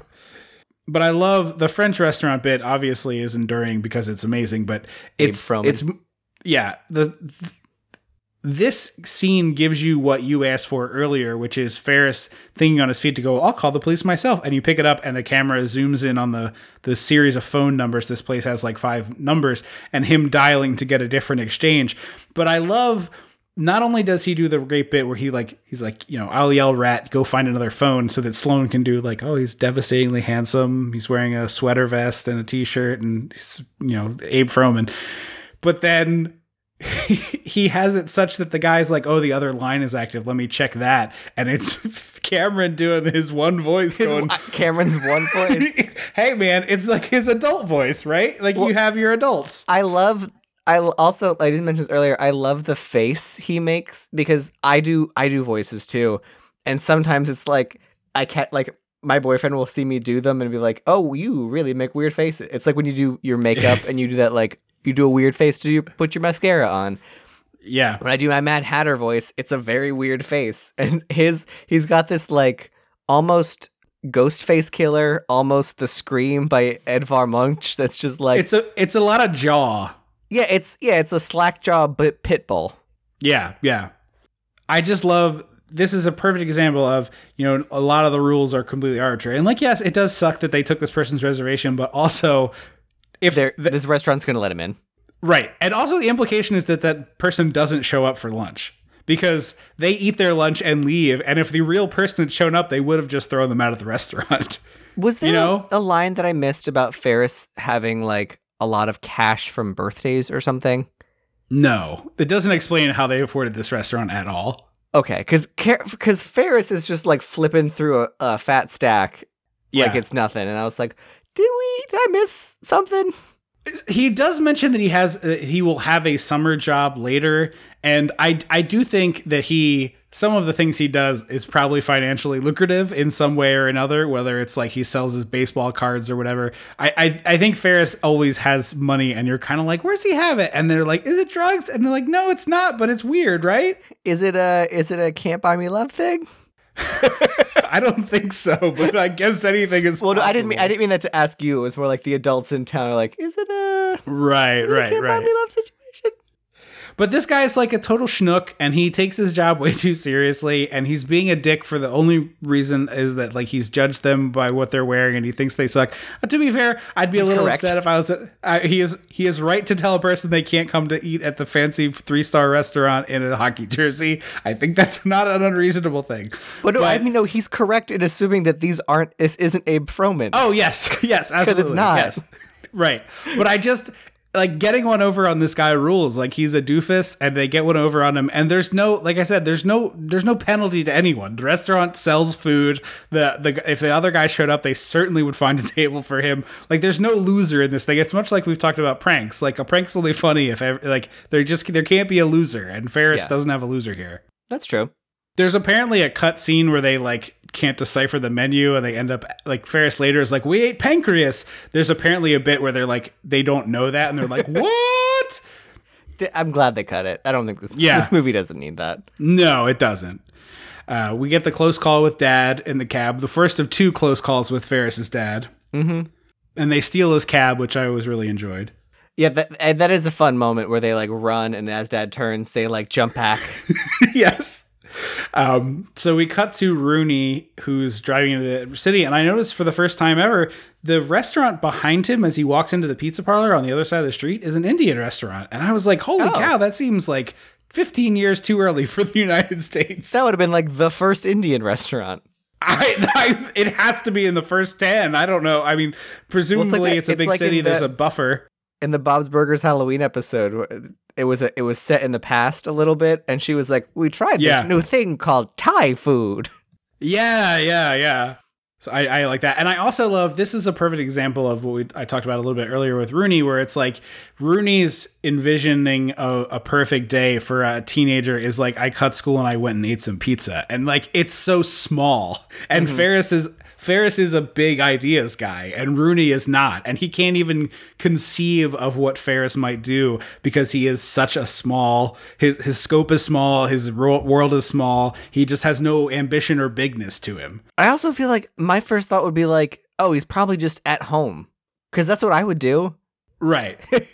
well, he does eventually go to Ferris's home. yeah, but like that's that step would be my- two, I guess. My first my first assumption is like they're just at home, especially Ferris has got a pool. Yes. I always assumed that this was maybe not a pizza restaurant in the Chicago, but like in whatever. I guess it's Shermer in, here as well. in the suburb in downtown. Yeah, yeah, yeah, yeah. Well, I think it's sure. I think all the Hughes movies it's Shermer, Illinois. I don't know that to be 100 percent cer- certain. It's Shermer here. But I, I think during Adventures in Babysitting, we determined that it was like a Downingtown to Yeah, yeah, distancy. yeah, yeah, yeah. I think that's about right. But anyway, I, it, the pizza parlor could be not in Chicago proper. Is all I was getting at. Mm-hmm. Um, but it's like i- i- he's like, oh, they cut school to eat some pepperoni pizza. It's like, no, they cut school to eat pancreas. so we got Wrigley Field and this nice bit of business Well, we got where the Star Ferris Wars is on the screen. first. Oh yeah, yeah, yeah. The quick Star Wars flash. It's a good, it's a good cue. Mm-hmm. A needle drop, as they say. I guess that's not a needle drop because it's not a. I don't know if that counts as a needle drop, but whatever. it's a needle drop if it's like a pop song, but I don't know if it's a needle drop if it's the First cue score. another. Yeah, I'm not sure if that counts. I'm not sure technically. I'll have to check with the Needle Drop Association of America. The NDA, Yeah, NDAA. NDAA. Yeah. Uh, only slightly less corrupt than the NCAA. Wrigley Field and the bit of business where Rooney like almost catches him on the TV but doesn't is really nice. I kind of wanted more of that, like at the parade, Yeah. because there's the moment where his dad like looks out the window, but like I wanted like on TV at mom's office or something. Yeah, I, I, I think you're totally right. I also think Or, that you know what it parade isn't televised. Jeannie's at home and sees it and calls mom to be like, turn on the TV. That would have been a great bit of be good. business. Of And like, the- no, and the- mom, turn it on now. And she's like, Yeah, "Uh, and the- in a minute. Yeah, and it's like I'm sure it just looked like Ferris. And mom keeps looking at the TV when it switches to someone else. And she's like, no, no, no, Right. keep watching. It'll go back. And she's like, I'm busy. Yeah, and she yeah. looks away. No, I love that. That would be that would be fantastic. So Rooney goes to Ferris's house while he's at the museum. Breaks and enters. Or tries Right. to. Yeah, it's it's it's he does he does he gets in through the doggy door eventually. Yeah. It is buck wild. Yeah. I also think like apparently the the music for the art museum sequence took some fin like this is not the first version of it, Yeah. but like even now I think it's a weird to me the art museum is another pump the brakes moment that I'm like mm, we could Yeah. this could get trimmed I- out a little bit. I I like a couple of moments in it, and I think it's important for Cameron because as much as this is Ferris Bueller's movie, I mean his name's right there in the title and everything. The character that has the most growth in this movie is Cameron, and Cameron. Well, I would argue Ferris doesn't have an arc. No, he doesn't. No, he definitely doesn't. I, Cameron and Jeannie are both affected more by Ferris, one directly and one indirectly. Waiting for Ferris. Yeah, waiting It's just for Jeannie Ferris. and Cameron, and Ferris doesn't show up. but you know, Cameron is with Ferris directly, and I think the there is kind of a beautifulness to Cameron kind of losing himself at this painting where like it's a bunch of faceless A Sunday on the Grande Jatte by Georges Seurat, which became Yes. the musical Sunday in the Park with George. Stay tuned, maybe. They did a live recording. Good God. Uh, anyway, I think that, and this is like the fart sniffiest take I've ever had, so bear with me. But Cameron looking on this photo by Seurat, where you can't make out the faces, they're all kind of like faceless people, is a moment that's sort of catalytic for him of wanting to be a person who isn't a faceless background player. And and he spends his whole life as sort of a faceless background player, and then this this day with Ferris is sort of a wake up call for him to be less of a faceless background player. I'm stretching here. No, I mean it's not. It's not the most cra I mean, like we've said it before. Some people think the whole movie is in Cameron's head, so that's not Right. the craziest reading. I guess to me, like the the painting itself isn't particularly a like. I guess art is subjective, but it doesn't. It's not particularly evocative of that feeling to me. And like the character is just a little that he they push into is just like a little boy in the painting. It's not like a, a boy alone. It's a boy holding his mother's hand. So like it doesn't fully fit. Like I- don't know. I feel like there could have been a different paint. I'm never gonna complain about Georges Seurat being in film, but like there, I feel like there's a more apt painting that like shows Yeah, sure. family or a crumbling something that like hits. Yeah, I, I- yeah, and also maybe it's a guy who doesn't have the familial love he wants, zoning in on the character that seems in the painting that seems to have the familial love that he craves. You know, like Yeah. that could also be a part of it. And like Um, fa- we didn't need. I I do think that the music with this painting gives you the introspective feeling that they're going for, even though I With this agree that it's a weird yes. music cue. Yeah, Um, but like I don't, we don't, I don't need to watch Ferris and Sloane make out in a dark room, an No. inexplicably dark room in this. Art I museum. actually have been in art museums where they have stuff like that because it's a stained glass piece that they're in front of, so it's probably oh, a Oh, you're dark right. room with a special light for that piece to make it look right. You're right. But like I'm like we didn't need that moment. Like I'm Yeah, fine- this this this could have been the like the Cameron moment where it's just like a like ADR line on the outside like let's take in all this art, Cameron. And then like he and Sloane are like doing whatever and then we see Cameron in the painting moment. You know what I mean? Yeah. I, I also think that you could just do a slight change of like they're all holding hands with that class of children that's kind of like fun and silly. And then Mm-hmm. Sloane and Ferris break off one way and Cameron breaks off the other. And Cameron ends up having this like really nice moment by himself that he probably wouldn't have had that day. Yeah. You Uh, could also read it like without my deep fart sniffy introspection of just like this is a dude who probably doesn't get a lot of time to stare deeply at a Seurat painting Yeah. and that's just like a rad thing he got to do that day is like really drink in a painting and stand there for 10 minutes in front of it. it is a cool Although thing to if do he's from a rich family, it feels like art wouldn't be that far off. They ferris calls his house like a museum but i always envisioned it like a museum in the way that a modernist house often is where it's like all Yeah. the furniture is of a piece and all of like everything is part of an exhibit that is the house like the the house in, the neighbor's house in Christmas Vacation. yeah exactly or american psycho or whatever other Mm-hmm. example there is out there Uh, did you notice? it's a really uncomfortable couch did you notice that uh, what's on the marquee on the and the parade route, the the movie theater Uh, marquee? no i don't think i did Uh, Teen Wolf, nice and then above that, Godzilla. Nice. It's a it's a it's a project uh, little foreshadow there. Yeah. Uh, this parade is apparently the von Steuben or von Steuben parade, in, Yes. von Steuben Day parade in Chicago, which commemorates who is the man who is widely accepted to be the homo who saved America. Oh, I, did, I I clicked on it and I saw that it was like German and something else, So, and then I just didn't read He- more. Baron von Steuben, Steuben, I don't know, whatever. I'm gonna say Steuben. I feel like you should know this man's name based on what you just said. I can't remember uh, the pronunciation, uh, but because I know it can go both ways in German. Uh, came to Valley Forge in King of Prussia, Okay. like rode up on a sled with his like young, what are they like secretary?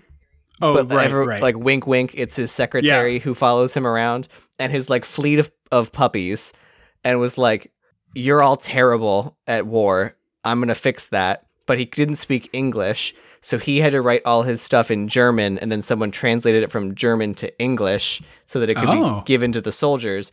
And he like basically revolutionized the Revolutionary War, and we would not have won things gonna have to look this guy up, see if there's a good, Yeah. uh, you know. and book it's or something. it's that it's that classic like she was a she, she was a spinster lady who lived with her female best friend for the rest of time and they Yes. took no husbands because they were just gals being pals like he had a lot of young men that he would tutor and Yeah. quote develop intense emotional bonds with and ended up bequeathing them things in his will and like how many things have to be there before straight people are like yeah, that was two dudes fucking. Uh, before we do the parade, I do really love the moment in the cab where they have the other near miss with Ferris's dad, the second of three, where Sloane ends up like making the kissy faces. But I love the little moment where Ferris and Cameron are like frantically rubbing their rabbit's foot back and forth. It's a nice little bit. It's the only part where Ferris comes down to earth a little bit. It's like, oh shit, shit, shit, shit, shit, shit, shit, shit, shit. Like I might, this one might be too much even for me. Uh, Yeah. I just I, that little bit is is great. I think. So obviously we got to talk about the parade. We'd probably do a whole podcast The on this Kenny Ortega sequence. spectacle. Yeah. Um, Broderick hurt his knee filming the final sequence, and Oh, so really? they they had this elaborate choreo, and he was hurt and couldn't really do it, and so they were like, ah, you know what? You shouldn't have choreo anyway, and so they did like a couple takes with him doing You the know modified Kenny choreo. Ortega was so mad. Like he could just whip his ponytail. I think it makes total sense that there's like there's that kind of silly moment that everybody clowns on where like the whole troop of people come up across the stairs and they're like in sync. But I do think that could just be like a dance troupe that happened to be there and they're like, "Oh, we can do this song. Like this will be fun." Yeah. I- like I I can buy it in the fiction. But it would be silly if all of the people in the crowd were doing choreo because it's like that's not there's just a crowd of people. It's not it's not So, the uh, end of a prom sequence in a 90s high school movie. Like it's just a parade. So anything that you see of a crowd shot where it's not like distinct unified choreography was Yeah. literally just extras doing their thing. And Yeah. they didn't realize they were being filmed at first. Well, well, there was like a in the commentary he talks about two things. One, the part where the judges are confused. He says that they just stuck their float at the end of the parade and didn't tell the judging panel. Like they had permission to film and do Yeah. this stuff, but the judges weren't aware that the the the film float was in, and so there was genuine confusion of like, what is this? Which which seems crazy to me to be true, but I don't know. That's what he says. I I take him as word. But he said it basically was like him on a bullhorn being like, "All right, uh." We're, we're gonna skip the choreo, so just just dance. Everybody just dance when the music's on. yeah, uh I mean, I believe that those judges wouldn't know. Like, if it's anything like Yeah. a pride parade, there's some slapdash shit going on. Yeah, absolutely, absolutely. But it, it just it's like how hard if they knew that they were filming the movie, like how would it not also relay the fact that there'd be a float in the parade? It just seems crazy. Yeah. He also said, while you're thinking of your point, he also said he really, really hated Dankeschön. Like he, the song was really popular when he was young, and it also Oh, was a song he took German in high school, and they listened to the song in his class and stuff, and he just like hated it, and so he he picked it because he hated it so much that it was like the corniest song he could imagine. Hmm. apparent so that it was a lot of extras they basically just like put an ad in the paper or on the radio they're like hey come be an extra in a john hughes movie and way more people Yeah. showed up than they were expecting I buy that. It's very Yeah. crowded. and matthew broderick was very nervous about it which is weird because he's like a broadway dude like he's I think used to he probably- live in front of crowds I think he might have been nervous, like for his safety. Like that's a borderline riot you're in the middle of. Well, also, I mean, just for parade logistics standpoint, at the end, the whole there's no the crowd is just around like on the street surrounding the float. Yes. Like that's not that's not a parade anymore. No, that's a mob scene. Like that's that. I'm sure that was a little frightening. But yeah, he lip syncs to the beat. He lip syncs Danke Schoen. It's kind of like cute and silly. And we do get one of my favorite lines in the whole movie, actually, which is a, a smaller one of the many very quotable. But Cameron and Sloane kind of get led away from the parade because they rush towards it while he's singing Danke Schoen. And they kind of have this discussion of like, I don't know what I'm going to do with my life. And she's like, neither do I. And they're like, what do you think Ferris is going to do? And right before Twist and Shout kicks in, uh, Cameron turns and he says uh, he's going to be a fry cook on Venus, which is just like I love the idea of, of like of course Ferris Bueller will be one of the people they send to Venus, but also he's going to do like a menial job there because he's not going to want to do something difficult. I think for the longest time, I just assumed Venus was like a a restaurant, a chain restaurant, Oh, a Midwest oh, oh. chain restaurant, Yeah, like how In and Yeah, Out is out sense. there on the West Coast. yeah, yeah.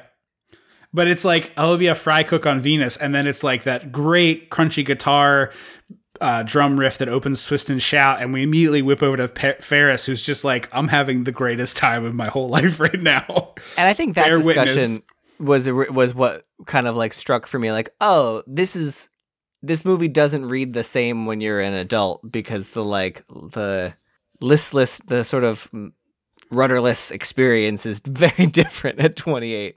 29. I guess the other the other thing I would say, and, and I, I didn't want to push back on you too hard at the beginning, is like I don't get rudderless from this at all. Like Ferris is going to college, Cameron's going to college, Sloane is the only thing Ferris seems unsure about is his relationship with Sloane and how that'll progress when But I mean, like, the in college and discussion- she's not. the discussion Cameron and Sloane have is like, I don't know what I want to do with my life. I'll go to college, Sure. but I don't know what for. I don't have any interests. Right. So like, Yeah, that to I me just- is where the rudderlessness comes in.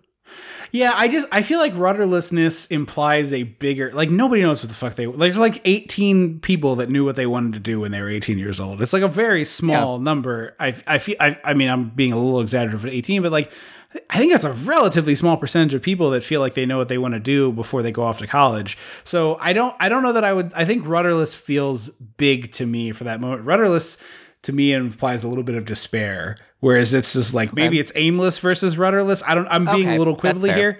But it's like I get what I get the point you're saying, but it seems if you're feeling that way when you're 28, it does feel a little depressive. If you're feeling that way when you're 18, I don't think it feels depressive at all. That's but that's what I that's what I'm saying. right, right. I'm like, just saying it I hits the yeah. movie hits differently when you're 18 because it's like I can be whatever I want. Blah blah. Like it Right. feels it feels more hopeful than like when you're Right. 29 watching this. Like um, I don't know what I want to do, womp womp. There are people. There are people who decide to go back to school when they're in their late 70s and they just do it for them. Like That's true. if you're not sure what you want to do, you'll figure something out eventually, and just keep keep plowing forward. Is what I suggest. Or you get a theater degree and then you end up doing admin and phone phone service work. Right, but like I got a journalism degree. I don't do journalism really. You like it's just you figure it out along the way. Uh we get Rooney versus Jeannie here in the house, which is like just bonkers that he's broken into the house. Yes. and the fact that she calls the cops and ends up getting arrested, brought down to the station over it is just inconceivable. I yeah, it's crazy. Also, there was only they only filmed one kick. Yes, I, you can tell it's looped because Mm-hmm. it's it's identical. But she does a good snap kick, uh, a little dirty dancing uh, preview, perhaps. So here's my in this scene, we see that there's a staircase over Jeannie's shoulder that goes Yes. up, They have a double staircase, but no one ever uses the back staircase. right? Which is there's not a lot of business in the in the Bueller house, really. But like Jeannie runs to the foyer to run upstairs, and I was like, "There was a staircase right behind you." And then later, That's when a good point. when Ferris comes in the house and she says like, "Go right upstairs," he goes up the front staircase. Maybe the back staircase only goes to like their parents' bedroom or something. Maybe, but it just seemed weird to me that like there is clearly a back staircase. Yeah, no, I, I know the exactly two moments in the movie where it seems applicable. No one uses right. it. Uh, Rooney gets towed, and I love the part where he like runs and tries to open his passenger side door, and then he leaves the keys in it, and he's like, "Wait, my keys!" And it's like you could you could still catch him there, bud. Like it's the car's pulling away from you very slowly. It's a runaway train situation. You could have jumped Yeah. on that train. Exactly. Um, so here's uh, Cameron loses it, and then Jeannie is back at the house. And Well, we I see love- the attendant. You see the attendants drive the car back into the garage, only to hand it right to them. Yes, yes. It's like still smoking from the tires Mm-hmm. practically. And a- another one that I've always found deeply confusing in this is Jeannie answers the door and it's like someone sent him a prostitute With Louie Anderson, with Louie Anderson dressed as a milkman for some reason. It's weird- But like he's weird a combo. He's a he's an underage boy. like he is he is not I old enough. I wasn't sure if it was just supposed to be like, like remember how in pop culture in like the 80s and 90s, like erotic bakeries were a thing. like, Okay, is sure. is- She says, I came to help restore your pluck because I'm the nurse that likes to door slam. but I'm saying maybe it's just like I'm a I'm a slutty singing telegram. Like, No, it's she not is there to sex thing. do. She is there to do. But then stuff. why is she flanked by Louie Anderson and two other dudes with bouquets? Like, I don't think- know. I almost wonder if it's concurrent delivery situation. I just got I was kind of assumed that it was just like some weird niche thing of like busty singing telegram. or maybe Louie Anderson is her bodyguard to make sure things don't get out of, out of control. Okay, fair. He's fair. got some heft to him. Plus, he's carrying that milk jug. He'd screw. He'd mess you up with that milk jug. you wouldn't want to get hit with that. Cameron freaks out at the odometer, and this is where we're talking about. Like, I think the river scene can be cut, and I think the information about Cameron could have been peppered throughout. Yeah. You either have to cut the pool or the other thing, and I would be fine with either. I, I but I do like the the part here where Ferris is like, I see the end of the road of this friendship. And that's the other part of it that I didn't touch on earlier because I didn't want to spoil this. But Ferris is talking about like we have a couple months left of school, then we're gonna get jobs, then we're both gonna go off to college, and we'll see each other occasionally. And it's but like I this is like I see this is gonna fizzle out. And part of the reason he's so pushy to make sure Cameron comes with them on this is it does feel like he wants this to be a big last hurrah where like the two of them have a big adventure and they have this moment to always look back on together even if they their friendship drifts apart they don't they still don't really stay in touch they will always have this special day together That's fair, but like to me, the the idea that like you have one friend from high school throughout your life isn't shocking or like weird to me. i don't So, have like- i mean i kind of have one I I mean I have three or four. I don't have a lot, but like three or four friends that I consistent like I can I text every you know we text every few months just have a little conversation about what's going on. But like I don't know, it's not like if they're best friends, it doesn't seem weird. It seems weird for him to be like, "Well, we're never going to talk again." I'm like, "Well, aren't you best friends?" he doesn't say we'll never talk again he says it'll never be like this again which is true like it's always that is always true that is inevitable Yeah. I mean, I mean, fair. Not it won't be like this again, but I don't know. The finality of that statement always seemed weird to me because I was like, "You're you are friends, though." Yeah, I mean, I just think it's a reasonable assumption that you're going to drift. And it's also the thing that I talked about before of like, this is a 40 year old person, a person in their 40s putting the words in the mouth of a 17 year old. Like, it's going to not line up perfectly. But I, I, I, I, in this case, I think it's like good wisdom. And like, it's something that I struggled with when I was in high school as a senior. And it was like, you know, you're, those people feel like the most important people in the world to you and that they'll always be that. And like, dad had a pretty frank conversation with me where it's like i have one person that i sp- speak to in high school and like your mom might have a few more than me but it's not a lot more than me. And it's mm-hmm. like you know you just kind of have to have that reality check. And I, I think that's what it is with ferris is like I- i'm sure that we'll be christmas card friends forever but I, it'll never be like this. And that's what he's like really honing in on is like it's it'll never be like this again and you have to make this feel special while you can Yeah, that's fair. so we go to the pool, which I think is at Ferris's house. It's never 100% I think it's explained. It's fair. Or Sloane's. Well, no, it can't be Ferris's house because then he has to run home. So it must be Sloane has a pool. No, because he he he they have to because afterwards they go to Oh, they take the car back. yeah. But what, Ferris wouldn't need to be there for that. I, that part has always felt the pool. Well, no, because it is Ferris's pool because he's there in the beginning. Right, well, Ferris is at a pool in the beginning, but I don't know if it's this pool. I think it's the same pool. I would I, Right, I but I'm just- It seems weird to introduce two pools. Well, it just seems. It also seems weird to me because like there's a like, I uh, yeah, I guess the sequence must be that's. I don't know how they get. You lose the thread here because it's like we're at the pool, then we're at Cameron's garage, then we're at Sloane's house. We don't know how we got to Sloane's house, and then Ferris Ferris runs home from Sloane's house. So I don't It know. It says like, Ferris walks her home on Wikipedia. So Okay. Maybe that's what it is. Anyway, we get this kind of uncomfortable moment where Cameron is like, "Oh, I just pretended to be catatonic," and like Ferris saved me, and then it's like, "Oh, also I watched Sloane get naked in front of me," which is kind of weird.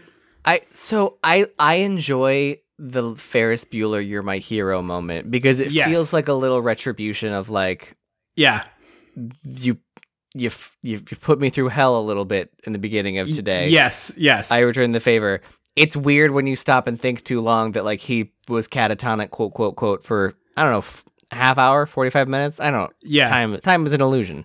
yeah, Um, but like the idea that he was like uh, the way for me to get back at Ferris is to jump in the pool and wait for him to pull me out. I like that moment because you see Ferris sweat, which only happens twice in this movie. right, right, right. No, I I totally agree with that. I just I'm like, did like Sloane? Why did you change him?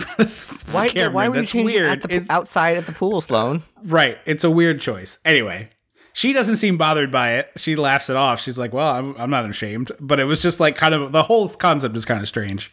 Yeah. Um, cut to the police station with Jeannie and Charlie Sheen, and I think this should be the scene that they cut out and show to people in acting class when they're like, "Here, you know, you've heard that dumb thing of like, there's no small parts, only small actors."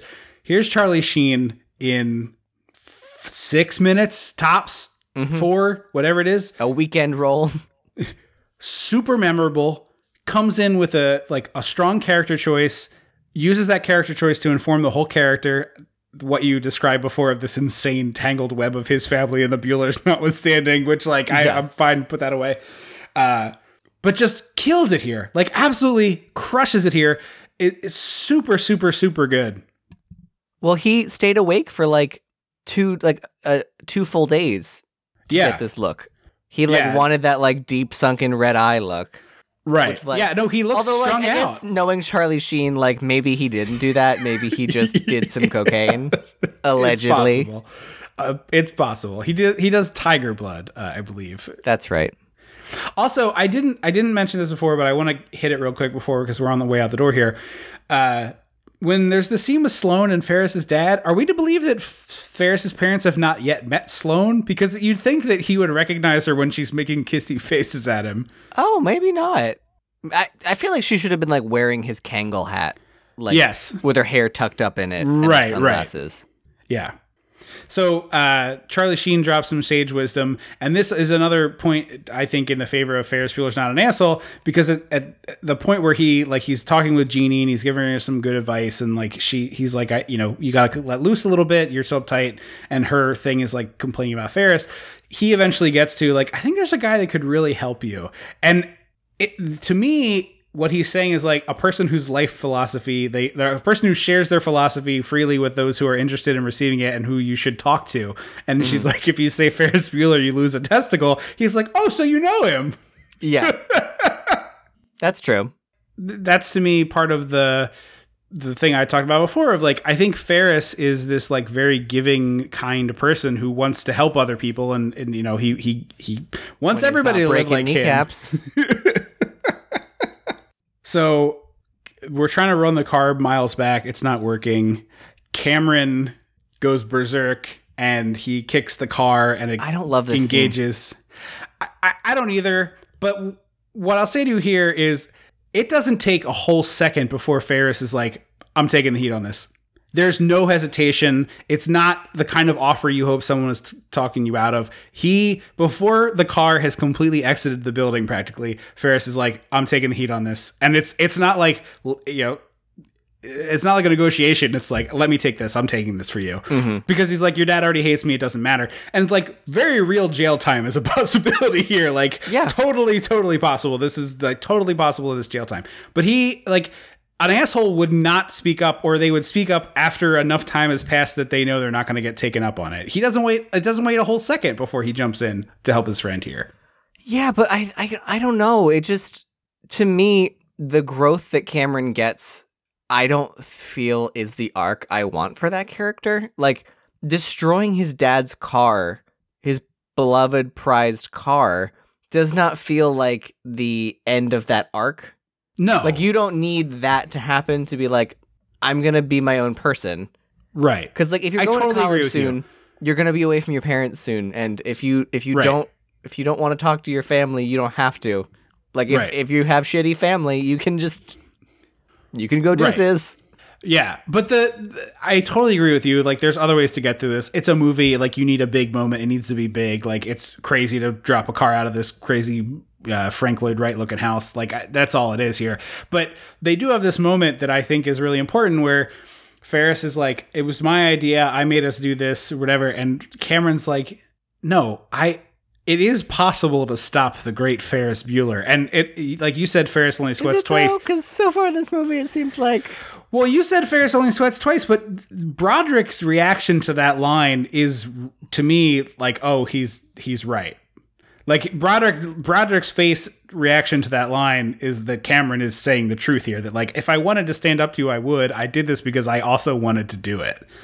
yeah. Like I, I. I, If- let you drive the, I let you be the engine of the desire, but I wanted to do it also. I suppose. I don't know. It just always feels a little like fair. I, I guess like I don't know in whatever weird you know rewrite version, like Ferris writes a note and leaves it in the mailbox so that like Cameron doesn't know about it. Yeah, Something that says like you you don't deserve this, Cameron. Like you don't like Cameron doesn't deserve the hellfire that he's gonna get. no, no. I mean, Cameron probably got beat with a belt. Like, uh, uh, like I have no doubt in my Cameron mind. probably ended up in the river. Like, right. like he probably ended up in duct tape Yeah. sterilite tubs tossed into the Chicago River or I don't know whatever river is in Chicago. well, the, um, the- yeah, Like that's what happened to Cameron. And so to me I feel like something that says Ca- Ferris realizing that like I don't know something that says Ferris there's a difference between like I'm taking the blame for this and being like insistent that like under no circumstances can you handle what's about to happen. I am going to do this. but Cameron's speech is to say that I know that you don't think I can handle this, but I can. Like that's know, the whole growth moment for the character. Is like the character can't. is okay. you know what I mean? Like, I like, mean, to me, it doesn't. It doesn't feel like like the growth arc of the character doesn't feel like it's hit. Like for me personally, I don't feel like Cameron is ready, truly ready to deal with that. I don't. okay your perception is probably valid but the character is is believes that they're ready to stand in this spotlight. And so like as a friend Yeah. what are you supposed to do? Like you've been there right? You've had friends be ready to put themselves out there in a way that you don't think they're ready for and you don't talk them out of it. That's bad friend stuff. I suppose.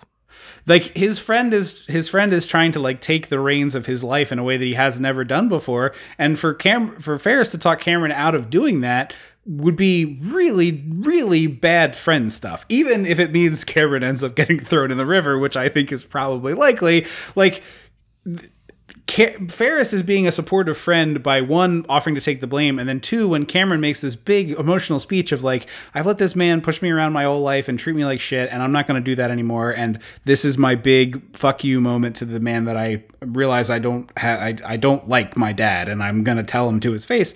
And Cameron is like ready to make that leap. So Ferris, as a good friend, has to stand behind him and be like, "All right, bud, I'm here for you." I mean, I I I don't think you're wrong. That's fair. I don't think you're wrong, but I think a good friend in this moment like lets their friend take the reins when they try to. And so like yes, you're right. Cameron isn't ready for this, but Ferris is being a good friend here, I think. Okay, that's a fair reading. I can I can get behind that. Okay. Police station Jeannie is smooching with Charlie Sheen, which is a delight. Mama Bueller's all all upset about it. And then I love the police chief being like, who is like one of two not white people in the whole movie, BT Dubs, Yeah. uh, is like, uh, we're all pulling for Ferris. Make sure he knows the boys here are behind him. And and she's like, What? what are you talking about? Well, it was also in a newspaper earlier that his dad. it was in a see. newspaper. It's on the it's on the water tower and it's on the marquee at Wrigley Field as well. Yeah, it's Save Ferris. Disney Uh, parents. is- They're clueless. They are, they are, but that's like part of they're they're loving and dumb instead of being mean and dumb, which yeah, is it's usually it's, how that's these what, that's what I meant earlier when I said it feels like a Disney movie for teenage for like Right. older teenagers. Right. So I love this is always this is a great action sequence here. with Yeah, Ferris like to give her sprinting home.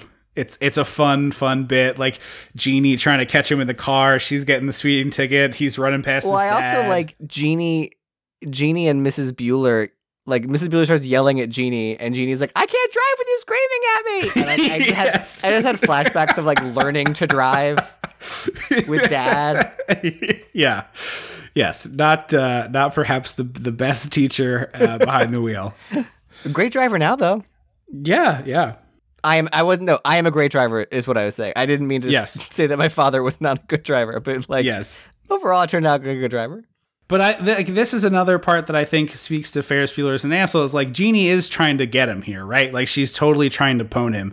But in the end, when Ferris's goose is cooked, Jeannie bails him out because she's thinking about what Charlie Sheen said to her, and she's also thinking, like, you know, I think it would be better if I was a little more like Ferris, just a little more like Ferris. Well, I could. I also saw could potentially read it as like, if anyone's gonna bust Ferris, it's gonna be me, not Yes, fucking- totally. not Jeffrey Jones over here. yeah, like she knows that Rooney sucks. You know, it's it's it's it's true. Mm-hmm. She, he she. I think she, she truly also hates Rooney.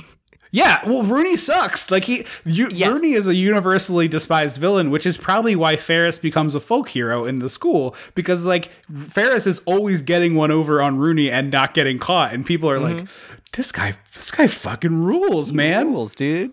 You left your wallet on the kitchen table or on the on the floor of the kitchen is great. Rooney like tucking tail between his legs, um, and then this like you've caught your breath from the final chase sequence and you think we're like over. Ferris is rushing to the bedroom, and we have that one final moment where he has to hit the baseball against the stereo. It's like that's just a really good capper on it. It's it's, it's good writing. I, I like that a lot. Uh, and then the the the credit sequence with Rooney on the bus is a fun like I, I agree I think yours with uh, I think what we talked about earlier of like Edie. getting uh, Edie Edie McClurg back in here for a moment would be great I would like that but I, I, why don't you hop on in?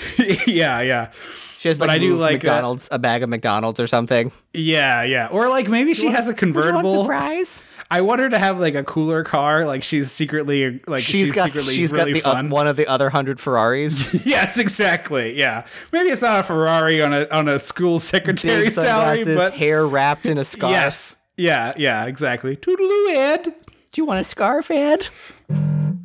And then the the very probably the first uh first time well, the first time I was aware of it anyway, maybe there were other movies that did it, but the final after credit sequence where Ferris is in the towel and he's like, What are you doing here? Go home. The movie's over. I always Mm-hmm. I enjoyed that the first time I caught it on our tape and I have always It's liked it. I wouldn't be mad if there was like after Ferris's Ferris's parents went away, like Jeannie was left in the doorway, like you know you owe me one, right? Yeah. And then like shut the door on him, and then we could get his Yeah. little look to the camera. I think that's totally fine. I think that would be that would be totally totally fine. Um, I will say I think this is the movie the least enjoyable to do a check-in sequel. Like I'm desperately hoping it never happens because there is just no, No. fun to be had. No, this movie there's not. captures. Even Broderick has said he's like this captures a specific high school time period. He's like the only idea I've ever liked is the same thing is happening again, but we're both 70 and Ferris breaks Cameron out of his nursing home because Cameron checked himself in on like Cameron booked himself into a nursing home before he needed it because he's like, I'm done. I'm, uh, life is over and I don't care anymore. And Ferris is like, no, Cameron, there's more to live. I think like that idea that is movie. funny. That Yeah, that's sorta was like- Morgan Freeman and Ro- Yep. Robert De Niro or something. Yeah, I was gonna say it's like one of those Morgan Freeman like bucket list or one of those Yeah. one of those movies. Is that is that vibe? But like yeah, you just, like this is a guy you can't check in on. I'm sure Ferris is happy and has a good life. I'm sure it's less epic than you would want it to be. Like he's probably a car salesman, or he probably like I don't know what he what he ended up doing. I mean, like, sales he, feels he could have charmed his way into Congress. Oh, for sure. He could be a corrupt congressman, no problem.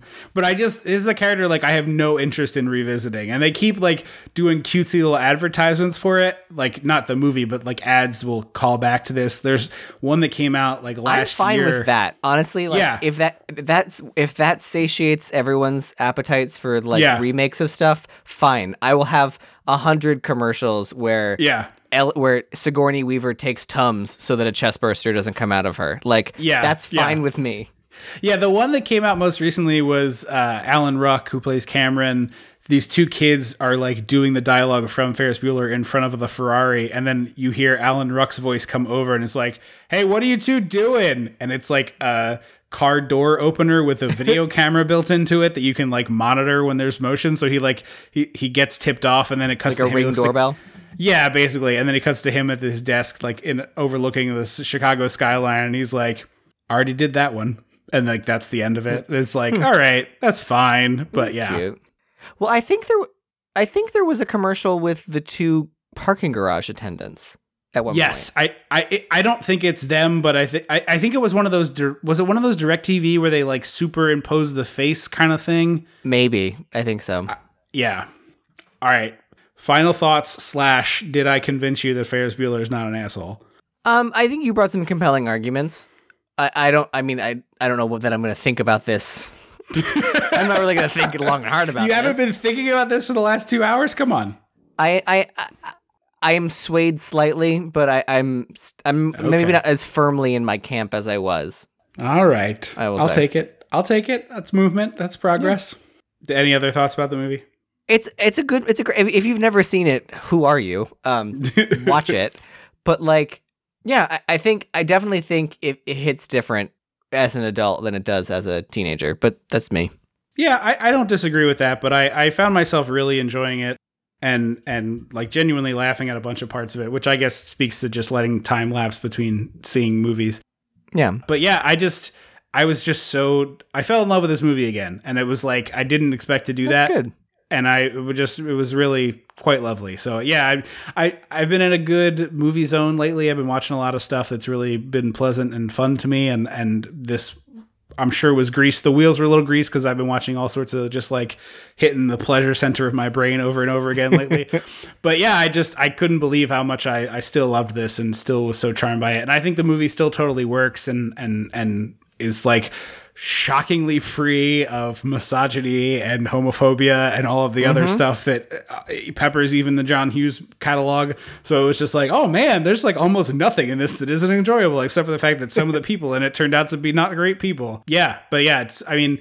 This movie endures for a reason. It's it's like pure joy in cinema form, I think, and and high high high recommend from over here. So I definitely recommend it.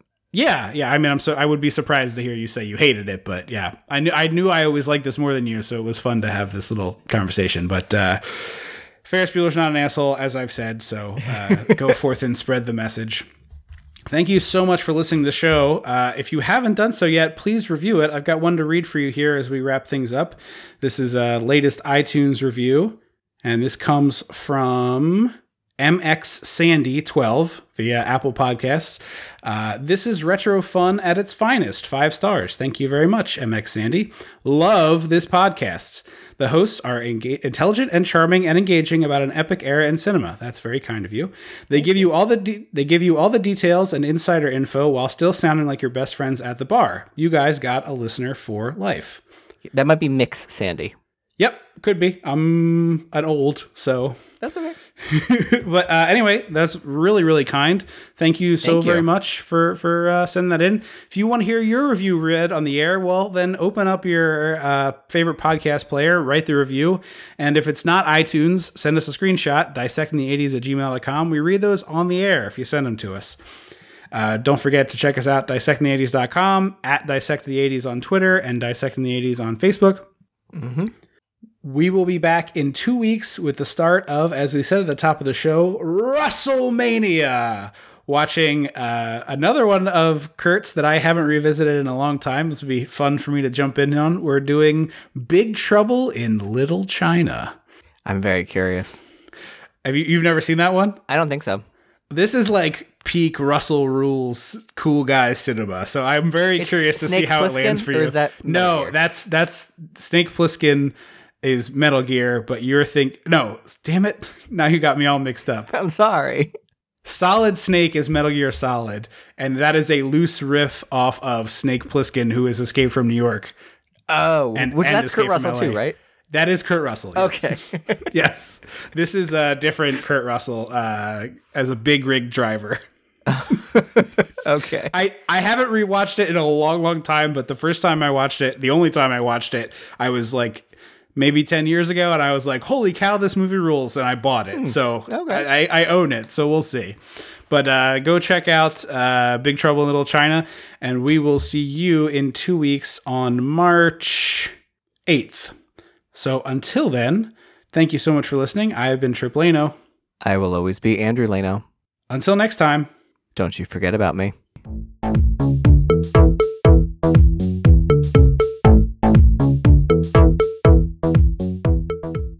Dissecting the 80s is a Chum Some of This production. Ow.